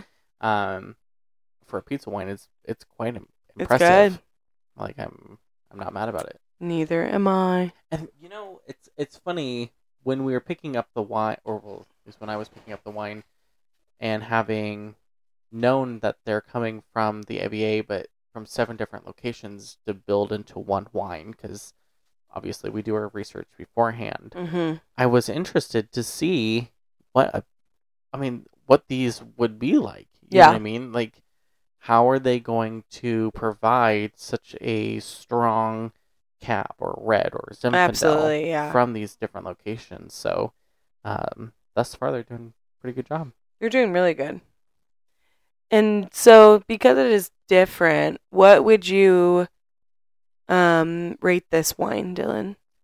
That's a good question. I know we just kind of, so we can come back to it, but how about I start with this? What would you pair with this? Good pairing. Yeah. You know, I probably would pair still some of your red meats. I think that would be great. Of course, some good cheeses. We'd love a charcuterie board. There's no doubt about it. But with this one, I mean, the last one I kind of compared it to more of a dessert that I'd pair more. This one, I'm kind of leaning towards more of a pork. I kind of want to have bacon with this. I don't know why, but it sounds delicious. I just feel like bacon, turkey, those type of more medium-bodied meat. I agree. Yeah, would be really good and tasty with this, right? A good pork chop. I just felt like usually with that like steak, it's more of a hard-hitting, you know, full of meat. But like with the pork, I feel like you're getting more of the fatty bits. Yes. And with this, I feel like it just pairs well, like the salty and the kind of more tanginess of this cab. Yeah, absolutely. Absolutely. You talked about, you did mention dessert. Absolutely. What would you think? Dessert with this one, I'm kind of wanting to go something a little more fruity. Okay. I think that would pair differently with this wine. Of course, we talked about, like I said earlier, the creme brulee would be for the last one. This one, I'm almost feeling like a tart of something. Get out of my dome, dude. I was thinking the same thing. I was thinking the same thing. Love us. Like a cherry tart, though? Or are you thinking like cherries? Or are you thinking... I was thinking like a raspberry tart. Yeah. Totally could see raspberry. Yeah, I think that'd be delicious. Raspberry, blackberries, cherries, I think. I love a good I love pomegranates. They're good. I mean, I like drinks, like pomegranate flavored drink. Yes. Huckleberries, those are great. Those are great. Did you know that huckleberries and blueberries are the same thing? Huckleberries and blueberries are the same. No, wait. I learned this. And really? Yeah, I'm 34. Yeah. It's their blue. Because I asked, I'm like, what is a huckleberry? Yeah. And my brother's like, it's a blueberry, but in the wild. The wild blueberry. Really? I'm pretty sure. Hold up. Blueberries are juicy and sweet. Huckleberries are sharp. A huckleberry is a plant flower. So it's like the wild blueberry, I guess. I don't know. Really? Anyways, it's out and yeah. Wow. Because I asked him, because I had a drink and it had, where were we? We were somewhere and I got a drink. Oh, we were at, I'll have to take you to this place. It's just Tap House, but it's awesome in Pasco.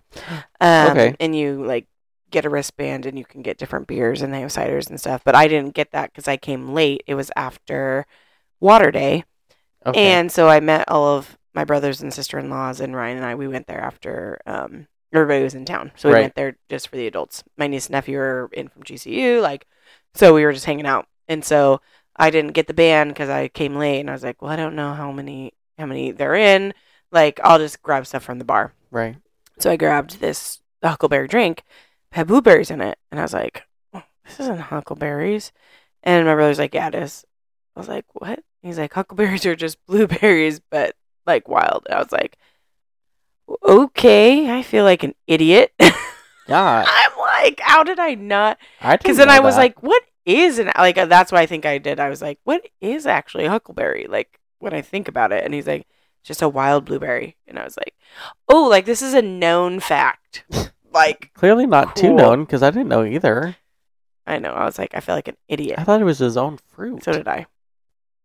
So wait, if it grows bigger, then does it become a blueberry, or? I don't know. I don't know the science of it. But just saying, I'm like, oh, and then I feel like an idiot. Okay. Okay, total side note, because now we're on fruits, because here we are. Yeah. Do you do frozen blueberries? I love. Okay, so I'm not a big blueberry fan, to be honest. TBH. Really? No. Okay. Ugh. Some are good and some aren't. But it's you That's know what fair. I mean? Some are smushy and some aren't. And it depends on when the ripeness. And so. Yeah, absolutely. If I have frozen blueberries, will I eat them? I put them in usually a smoothie. So that's what I do. They're good for you. So, but I don't eat them. So I just put them in my smoothie. See, so that's so when it's blueberry and grape season, we will freeze. I love frozen. Grapes. Blueberries. And I love frozen cherries. Put them in my mouth. I have frozen cherries in my freezer if you want. I love frozen cherries. You have frozen cherries? My brother got me on that, actually. Do they have pits in them? Mm-hmm. So as soon as I get cherries, I put them in the freezer. Because they're like a snack. It's just a snack. Yeah, it's a frozen snack. And I like cold things. Me? And so instead of eating ice, I just eat frozen cherries. Love that. And frozen grapes. Frozen grapes are the best. So good. I like to... This is so weird, but I like to de-skin them. Do you de-skin the grapes? Are you a cannibal? No, just like I put them in the... Poor grape families. They're like, Papa is being skinned. Come here, you little grape. Come here, you little green grape. You're gonna get skinned today. No, I de-skin them when they're frozen because they peel better. It's whatever. It do you not eat facts the skin? About Halloween. No, I still eat the. Oh, okay. Eat the this whole is weird. Grape. Okay, but speaking of sweet treats and stuff, do you guys have sweet? Do you de-skin your grapes? Because are you a psychopath? I'm sorry. So, fun fact number 6: in the mid 1800s, after 1845, millions of immigrants from Ireland. Okay, so remember when British established the colonies.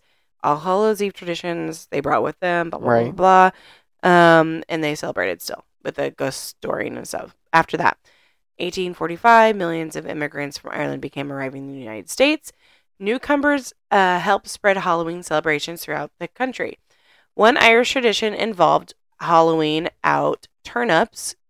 Okay, so you're going to kind of hear this. Wait, turnips. What are turnips part of? Carving out faces in them. Placing the candle inside. The turnips were meant to protect them from an evil spirit called Stingy Jack, like jack-o'-lanterns, and were called jack-o'-lanterns. Later, people also carved potatoes, beets, pumpkins, so all of those to protect them from harm. So that's an awesome fact. You know what's interesting? Turnips are tiny. Ireland. That's an Irish part to the thing. Yeah. It's so cool the different countries. The different parts that they add. Right.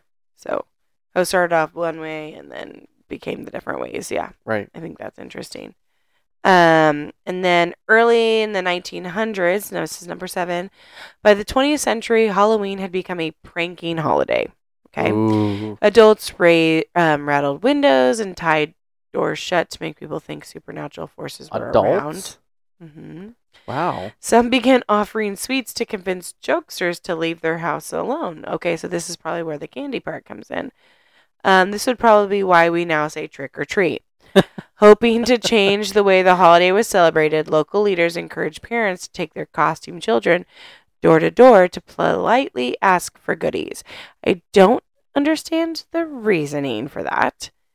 Well, if I'm understanding correctly, it's because the adults were doing the tricks, even though we grew up thinking, well, at least I did, that us as the kids would do the tricks if we didn't get the treat. Yeah. So back then, it's adults. It was the adults, and the kids would come and say trick or treat. Yeah. And can you imagine being a kid coming up to a doorstep and being like, "Ah, you thought it was gonna be a treat? Trick. You're getting a trick, kid." Dance, do rock around, it's rock around, it's tricky. It's tricky. Okay. Anyways, that is crazy. Wow. I know, I'm learning so much about Halloween. It's been very interesting, and I am so excited to continue to learn some more. Yeah, it is, it's just really super fascinating to, I guess get to learn where it came from, and I don't know. Yeah, no, I totally understand where you're coming. Yeah, so... We have now identified the suspect accused of murder as Stanley McAllister. As a reminder, if you see this man, early 40s, brown hair and brown eyes, walking with a limp due to a gunshot wound, please call the authorities. Do not approach. Humans can lick too. A beautiful young girl who was left home alone one night, protected by her border collie, was told by her parents to lock all the doors and windows before they had left. But there was one window in the basement that would not close completely. could, finally got the window shut, but it would not lock. So she left the window and went back upstairs. But just to make sure that no one could get in, she put a deadbolt lock on the basement door. She sat down, had some dinner, fed her dog, and decided to go to sleep for the night. Settling down, she snuggled up in her bed. Her dog slept underneath her bed. She reached her hand down and let her dog lick it as she said goodnight. But during the night, she woke up with a start. The girl lay there, wondering what had woken her. When suddenly, she heard a noise. It was a dripping sound, and it seemed to be coming from the bathroom. She must have left the water running. And now it was dripping into the drain of her sink. So thinking it was no big deal, she decided to go back to sleep. But she felt nervous, so she started to reach her hand over the edge of the bed and let the dog lick her hand for reassurance. They would protect her. Again, at about 3:45, she woke up, hearing dripping. Again, she reached down and let the dog lick her hand. She still fell back asleep. At 6:52, the girl decided that she had had enough. She had got up just in time to see her parents were pulling up into the house. Good, she thought. Now somebody can fix this sink, because I don't know. I didn't leave it running. She walked into the bathroom, and there was the collie dog, skinned and hung up on the curtain rod. The noise she heard was blood dripping into a puddle on the floor. The girl ran and screamed into her bedroom to get a weapon, in case someone was still in the house. And there on the floor next to her bed, she saw a small note written in blood saying, "Humans can lick too." We interrupt this program to let you know suspect was last seen on 43rd Street. If you live on 43rd Street, please be advised, close your windows, lock your doors. You never know who's on the street. The message. I've been lying here in bed, and it's 5:30 a.m. now, and there's nothing I can do. My parents are staring at me, but I can't bear to look at them. I'm trying not to scream. Their eyes are staring straight at me, and their mouths are hanging open, and I feel paralyzed by fear. I can't let them know I'm not asleep, and there's nothing left for me to do to save me. I've been trying to think of a way to escape, but if I stay there, I'm going to die. It's waiting for me. Waiting for me to wake up. Waiting for me to wake up and see what it has done. And a few hours go by, and I was awoken by loud screams coming down from the hall. I got up and went down to see what was going on. After taking a peek outside my bedroom door, I noticed blood on the carpet. Terrified, I jumped up, back into bed, and hid under the covers. Tried desperately to go back to sleep, and tried to convince myself that there was just something horrible, just a nightmare. Then I heard my bedroom door creak open. I peeked out from under the blankets and see what was going on. I could see something dragging two large bundles into the room. Whatever it wasn't human. I couldn't tell that much. It was thin, it was hairless, and it didn't have any eyes. It was stooped and crooked and crept noisily into the room, and my eyes just adjusted to the darkness. I couldn't make out what was going on, and it was just dragging. It was dragging the bodies of my dead parents. It propped my father against the edge of the bed. It turned his head to face me. Then it sat my mother down in the chair, and it positioned her face towards me as well. Finally, it started rubbing its hands along the walls, drawing something in blood, and I stepped back, and I could see what it had scrawled, a message on the wall a few hours ago. It was too dark to read. The thing had been standing in the corner for hours, waiting for me to strike. My eyes have just adjusted to the darkness, and now I can read the message on the wall. I don't want to look at it. It was too terrifying to think about, but I needed to see it before I die, and I peeked at the message on the wall. It reads, "I know you're awake." So, this Seven Deadly that we're drinking, this cab that we have now, it, after a while, it's been sitting, and it's mellowed. I think consistency that keeps coming to my brain that this winemaker has done. It's very consistent with the wines. Right. Nothing has changed dramatically. Nothing we're tasting is, has changed at all. So I would say that is kudos, right, to that. Yeah.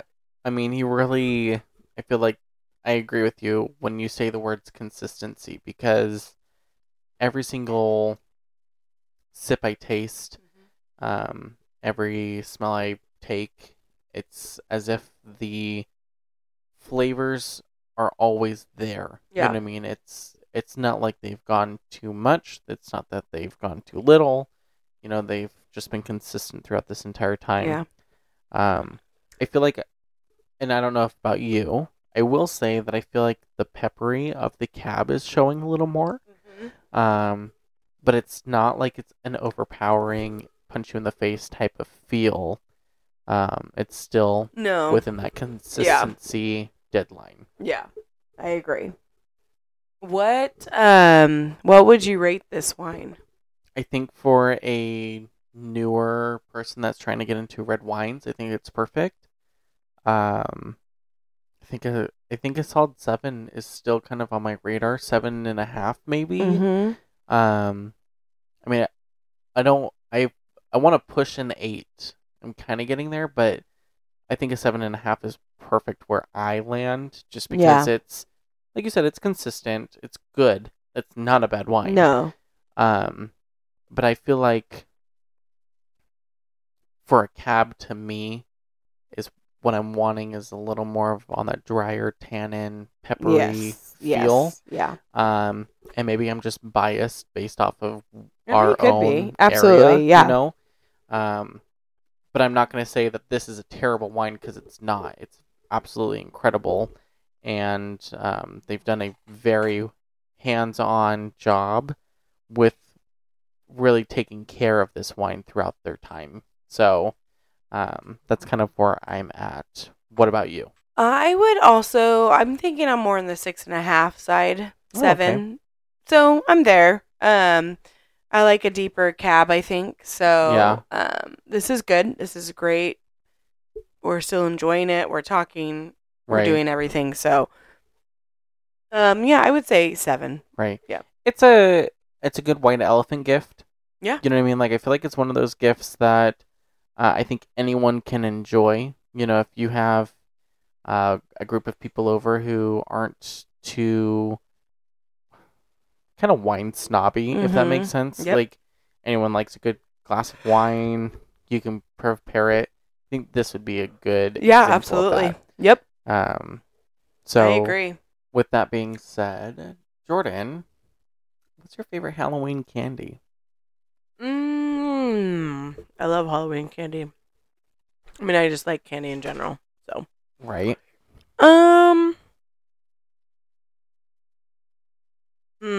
I'm saying any of the chocolate bars, like a good Twix, Snickers, Reese's. I mean, Reese's is my favorite candy. Reese's been. Cups. Let's be clear, Reese's Pieces are trash. I mean, that's serious. I mean, that's fair. That's a fair assessment. I'm sorry. I don't like Reese's Pieces. Okay, here was my question though, because you brought up Twix. Are you a left Twix girl? Or are you a right Twix girl? I know exactly what that means. I know you. I feel like the right tastes better. I don't know why. Oh, okay. I have no idea. I don't know. One of them I can't honestly remember. I think it's the right has more caramel, and the left Twix has more cookie. Then I like the right. Yeah, you like the caramel. Mm-hmm. I like the cookie, so I'm more of a left. Interessante. So, on top of that, here's another follow-up question. Have you seen, really, the Kardashians are the ones that kind of pinpointed it, but eating like Kit Kats, where you take off all the chocolate first and then you eat the layers of candy bars. So like Twix bars, you eat all of the chocolate and then the caramel, and then you save the cookie for last, or you discard the cookie. Or like Kit Kats, you eat the chocolates on all sides and then you tear apart each piece of the wafer. You know what I'm talking about? Yeah, no. Yeah, I do, but I don't do that with those. But I used to eat my Reese's Pieces like that. I would eat the edge. The Reese's Pieces? Mm-hmm. Or sorry, not Reese's Pieces. Reese's. Candy bar. Yeah. Or candy circles. The Reese's Cups. Yep. Eat the edge. Then scrape off the top of the chocolate. Scrape off the bottom of the chocolate and the sides. And then save the peanut butter for last. Yeah. I don't do that to this day because I'm like, ain't nobody got time for that. So that's how I feel. But no, I don't do the other stuff. I'm okay. I do it the clearly Twix bar. You have time. Yeah. Well, the Twix bar I do it because the cookie I like to save for last. It's something about the cookie. I don't know what it is. That's weird. I know it's weird. But I enjoy the cookie. What? No, yeah. It's not about the cookie. I know it's weird. It's about all of it together. We're all in this together. High School Musical. Gabriella, why did you leave Troy Bolton? You gotta go my own way. We are different. Definitely hitting different feels. Yeah, no kidding. Cool. Yeah, I mean, candy's different. I mean, I feel like when I was younger, I feel like my taste buds up obviously changed. But I was all about Three Musketeer bars back when I was littler. And I like a lot of sour candy or tart candy now. Yeah, did I get it. But those? I did. I never really liked them until now. Okay. Though they may go to? No. Absolutely not. No. Yeah. I love... Okay. Guilty pleasures. Talk about candy. If I can find a mystery Laffy Taffy. Ooh, Laffy Taffy. Love a good mystery Laffy Taffy. And I also really like those nerd clusters. The girls like them. I know. That's weird. It's a weird thing to me. The nerd clusters? Mm-hmm. Like in what regard? The texture. I'm a texture person. That's so it's true. Weird. That's true. Yeah, I like to... I'm weird because I like to pull everything off of the... Like, I like to take off the nerds part and then keep the rope part to myself. You might as well just get nerds and then Twizzler ropes. Like a Twizzler. And then just eat them. Jordan used to take those... My sister, Jordan. Not me. My sister, Jordan, she used to take those ones that have all the different types of flavors and peel... like whichever ones that she wanted flavor-wise, mm-hmm. and eat those for a long time. What would she do, the ones she didn't like? I think I ate them. I'm sure I probably ate them. Or someone else did. I probably ate them. Why I am the way I am today. That's why I am the way I am today. So what is your guys' favorite candy? We would love to know. We'd love to know what you... Are you sweet? Are you tart? Chocolatey? Sour? Sour? Love it. Do you like this spicy with like the chamoy candy? Ooh, that's a good point. Are you any of that? We would love to know what you're like super excited to get on Halloween. If you get candy or you just buy it for trick-or-treaters and you end up eating it yourself. Right. Not going to say that's a problem. Nope. I mean, I would thought about it for the kids. It's for the kids. Have you seen that Jimmy Kimmel skit where they go off and they are like, kids, I ate your Halloween candy. Oh my gosh, yeah. And the kids like freak out. Yeah. That's traumatizing. Okay.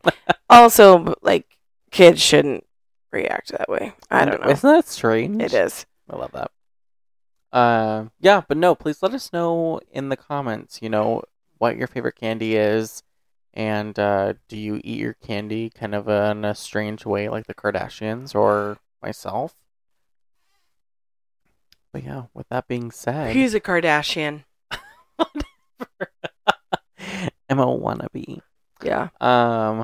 with that being said, let's go ahead and get into our final wine of the evening. Creme de la creme, creme, those would say. Yeah. Thank you guys for, you know, sticking out for this long and enjoying our time together. It has. We just been hanging out, and yeah. I like this style. I think it's been fun. That's kind of how me and Jordan try to be as much as possible. It's just this way of us all being able to get together and enjoy wine and or a different drink if you have something different, of course. Yes. And talk about spooky things.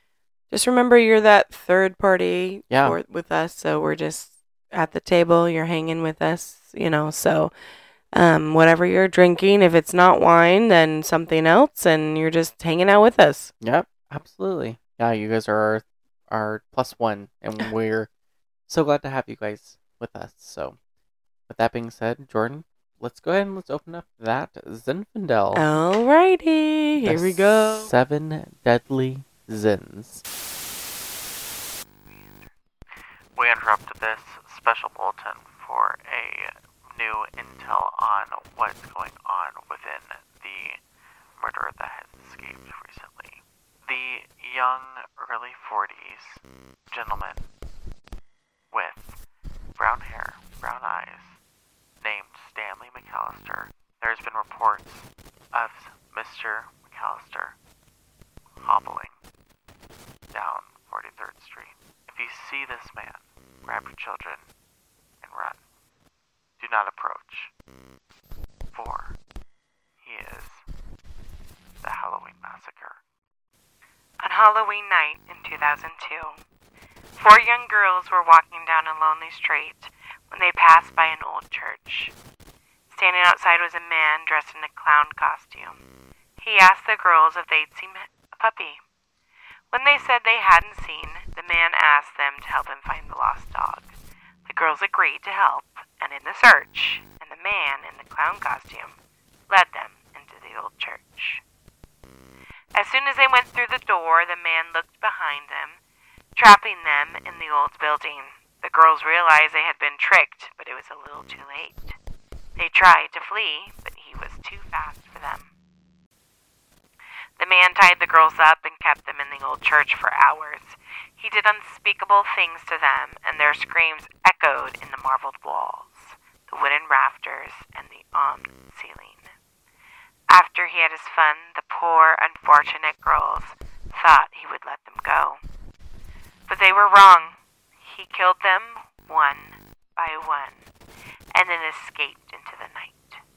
People who saw the clown walking down the street didn't think anything of it because it was Halloween night, and many people were wearing costumes. If only they had known that this clown costume was red because it was covered in blood. The next morning, the local priest was surprised to find the church doors were unlocked. He went inside, and in the darkness, he heard a mysterious dripping sound. As he walked down the aisle, he saw a pool of blood lying on the altar. He quickly turned on all the lights in the church and gasped in horror in the terrifying sight that his eyes met. The dripping was coming from the headless bodies of the 4 young girls that were hanging upside down from the rafters.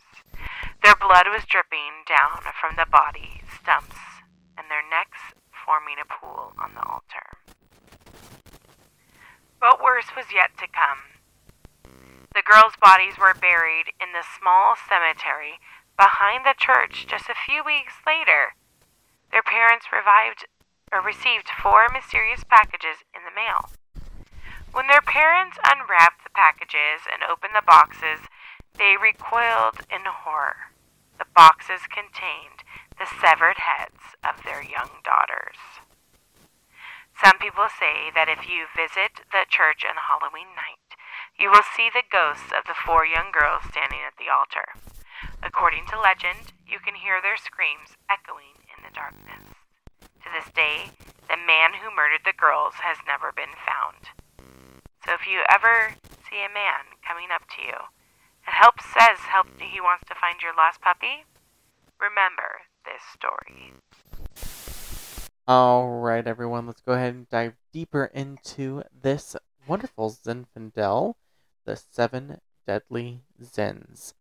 Seven Deadly is known for their Zinfandel, and Jordan, please take it away. Yeah, so, all right, in this Zinfandel, as we talked about, each bottle has the Z with the seven, the halo above it, representing the seven deadly sins, which wealth, greed, envy, vanity, sloth, gluttony, and lust.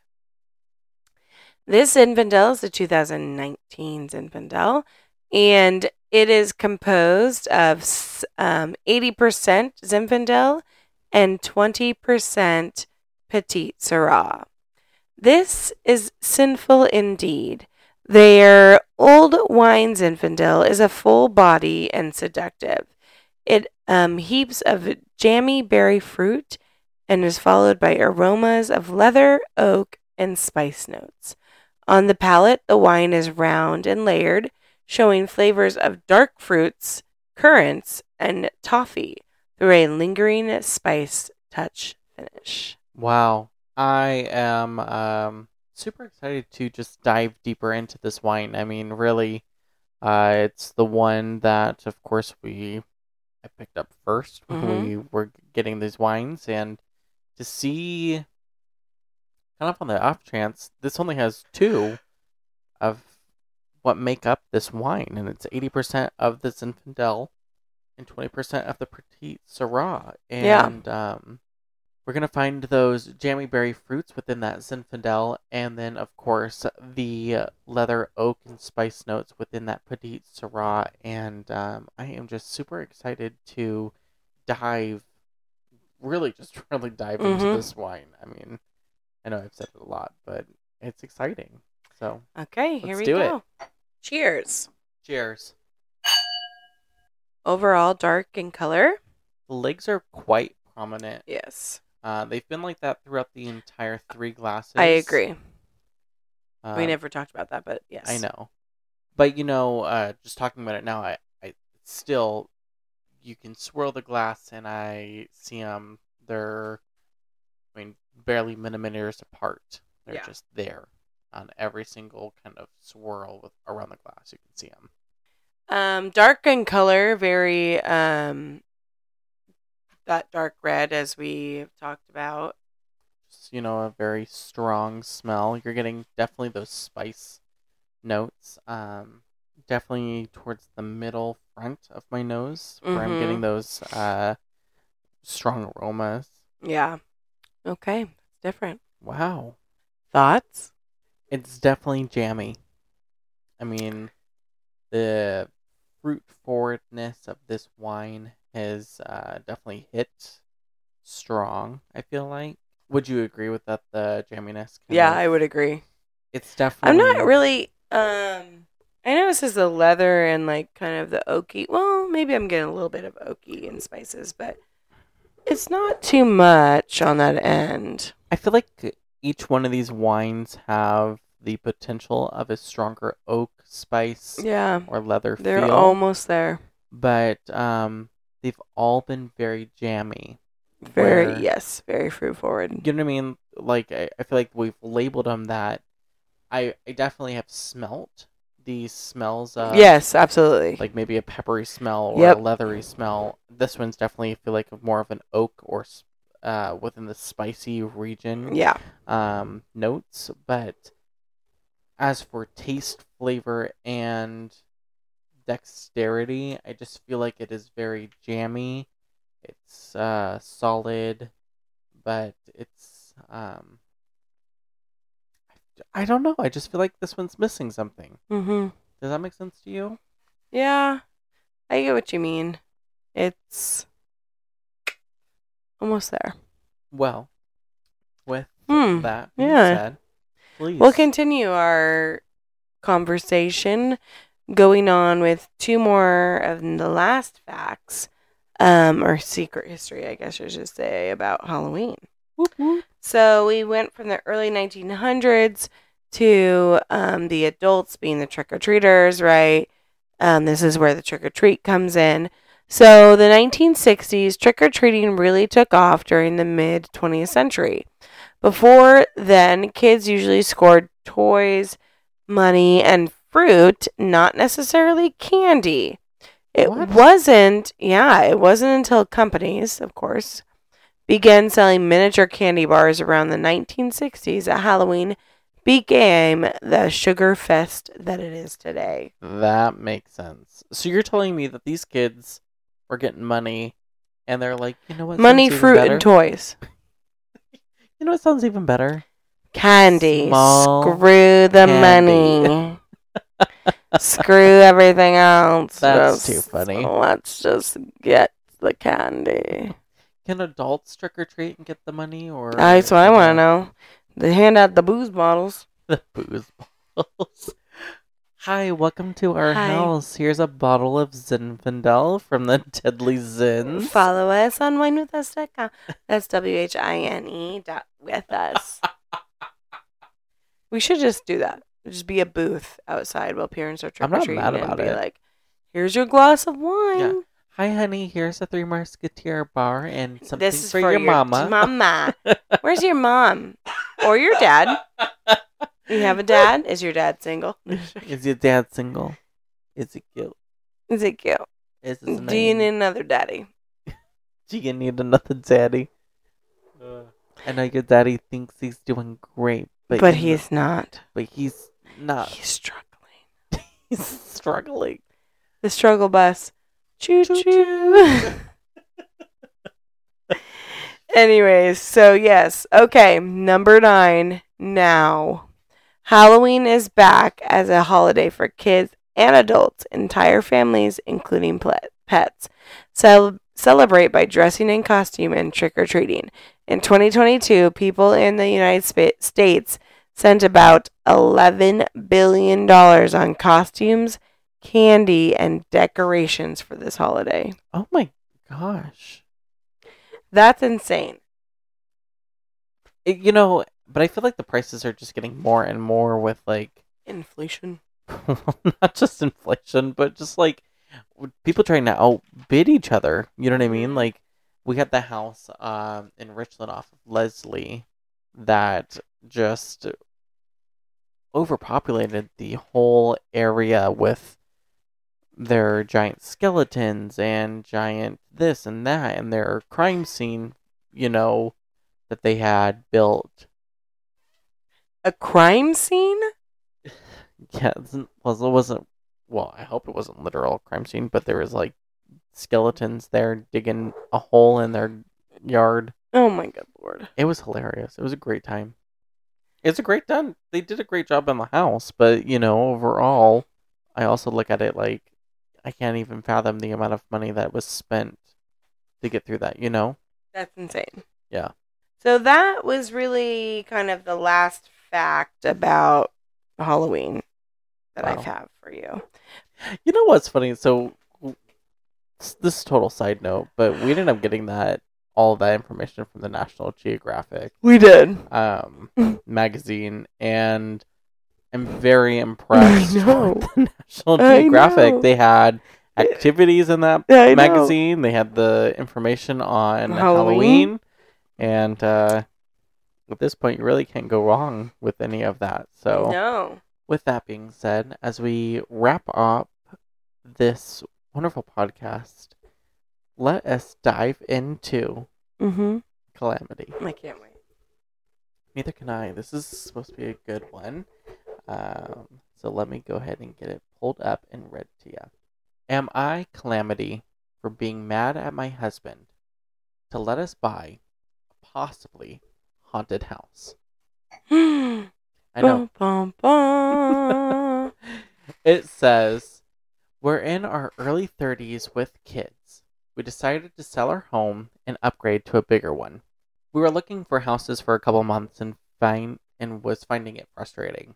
We got outbidded on one we really liked. Then my husband told his coworkers and that they were selling his house and we might be interested.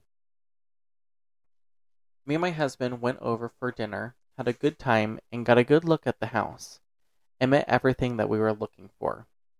We decided to go forward and enter negotiations about buying the house and moved in July, which is great, right? Mm-hmm. Living in the house has been nice so far. However, I recently ran into a coworker's wife at the supermarket, and we were chatting about the house. I mentioned how I was starting to decorate for the fall, and she said the spooky decorations will make the ghosts feel at home. Oh, what? Right? She goes, I laughed. I was very confused and asked her what she meant, and she seemed equally confused. She said she and the kids had weird experiences, bad nightmares, doors slamming, and other weird noises. Nope. Creepy auras in the house, and they thought it might be haunted. She assumed my husband had mentioned it to me, and that we were on the same page, and that we didn't care. Well, we were not on the same page. Yeah, nope. My husband never told me.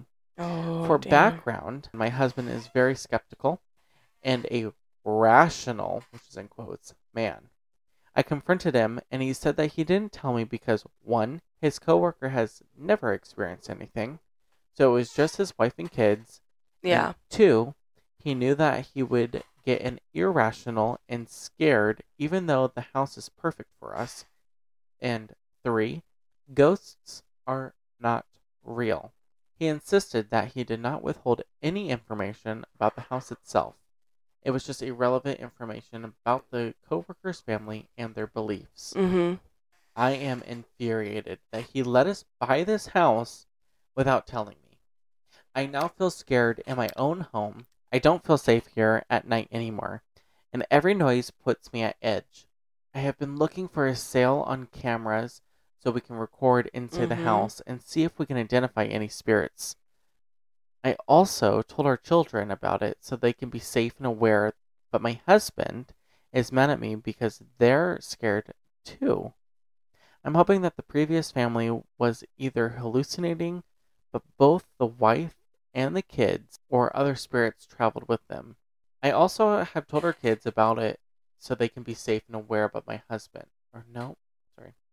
I also have told our children about it so they can be safe and aware, but my husband is mad at me because they're now scared too. I'm hoping that the previous family was either hallucinating, but both the wife and kids, there's no way, right? Or the spirits traveled with them in their new house. But I am not sure what I will do if they're actually here. My husband is not being very considerate of my fears and keeps insisting that ghosts are not real. He says I have no right to be mad and throw our family into turmoil over this. I know that what he believes is what he believes, but it's not what I believe. And he's put us into this situation. So, am I calamity? What are your thoughts? That's a big one. That's big. I don't know. You know what's funny? I understand where she's coming from. Because of the fact of, like, things could be happening. Mm-hmm. However, this is where I've kind of put a pause on it. She hasn't experienced any of that. Yeah. No. She hasn't. She said that based off of the information that her previous owners have experienced, she's afraid. Yeah. Right? Anyone can tell you that a house is haunted, but until you actually are there and experience it, that's where you're having the issue. Yeah. But in this case, she hasn't had any experiences. Okay. You know what I mean? Then I would say, yeah, no, that's not fair. Right.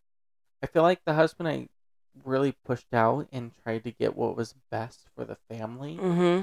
And, you may have an irrational fear. You may have a rational fear just in general. I mean, I get it. There are things that I'm afraid of, but is that worth not having something to provide for my family? You know what I mean? Yeah, no.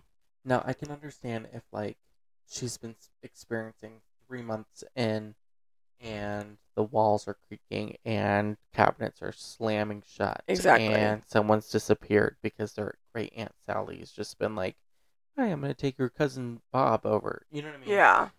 Like, I get that. But considering the fact that that's not happening, no. And she can't even claim in the title that this is a haunted house. She has to say that it's possibly a haunted house. I would agree with the total judgment of that she is Calamity. Yeah, I would agree with you. I would agree. She hasn't experienced it. Right.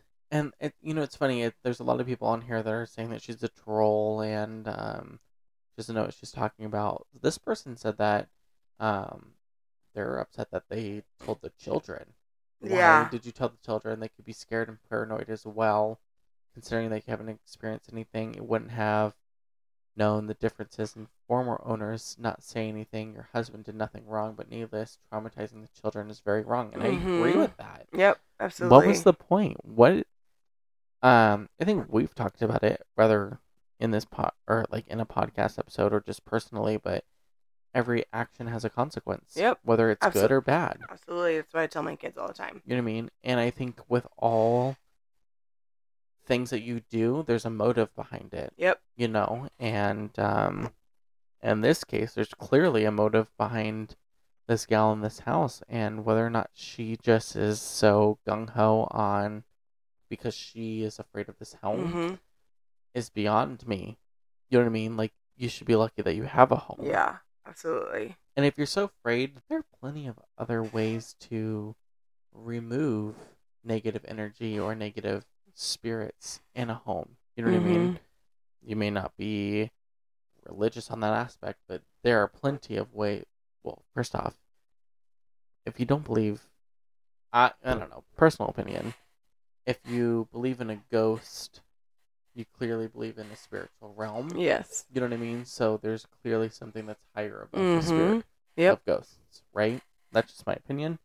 So if you believe in that, clearly there's something that's going to be able to take care of those ghosts. But I don't know. I've never met like someone who doesn't believe in it. I ain't afraid of no ghosts. No, just joking. No, I agree with that. Okay. Statement. Anywho. Yeah. I don't know. What are your thoughts? I don't know. This one's a hard one. It's different. It's very different. I mean, I guess, would you put yourself in her shoes? Would you agree? Would you say something to the kids? Would you? I would not say anything to the kids. Okay. But I don't know. I don't know. It's hard, especially if she's not experiencing it. Right. How does she know? Right. That's where I'm kind of at. I'm kind of at this point where I'm like, if you're not there in the present and like things are happening, who gives you the right to just kind of proclaim that there's something negative going on? You know what I mean? There's no negative energy. Yeah. You just happen to have an experience or two. Yeah. From not even her own personal experience. It's based off of something that the old previous tenant or previous owner had. Yep. I don't know. It's definitely a good one. So, what do you guys think? Do you think she is Calamity or do you think she's not? Feel free to let us know in the comments below, either in our Instagram or write us on our email. All links are found in our Linktree. And of course, you can find our Instagram at winewithus.com. That's WHINE.withus.com. All right. Well. Wow. We just killed this What a Halloween episode. You guys, we're so glad that you guys were able to sit here and join us. Thank you for this spooky episode that we have put on. Yeah. The Seven Deadly wines were just incredible. Yeah, they were good. This last one, if you could rate it, do you have a good rating? I would say probably a 6.5. Yeah, I was gonna say 6.5, maybe 7. Yeah, I'd say a 6. But it's not a bad wine. It's definitely something that's off on the radar. I mean, compared to the other two were very strong in their consistency, and I feel like this one gave something different, within their own wine notes. Absolutely. If you like a Zinfandel, which we're not really accustomed to. No, we're not. Especially within the Red Mountain, Washington area.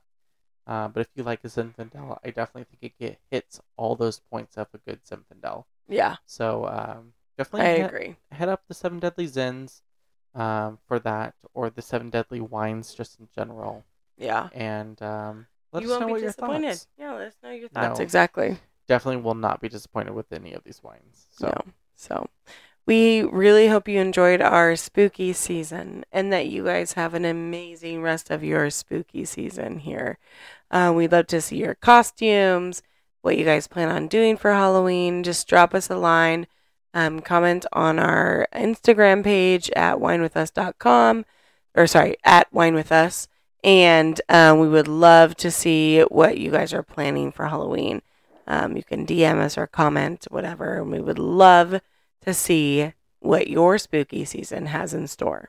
So, absolutely. All right. Well, we are done. That was it. That was the spookiness of it all. We hope that, like you said, we hope you enjoyed. And coming within the next month is our 1 year anniversary of doing Wine With Us. We are so excited to just be together with us in this entire year. And we can't wait for season 2. There's a lot of things that are going to be different. There's a lot of things that we've developed throughout season 1 that we're excited to implement further. And with that being said, Jordan. All right. Well, we interrupt this program for the latest news. Stanley McAllister is still at large. He has not been captured. Reports say he was last seen headed south on 43rd Street. We will update you with more information. And until next time. Cheers, my friends. Cheers.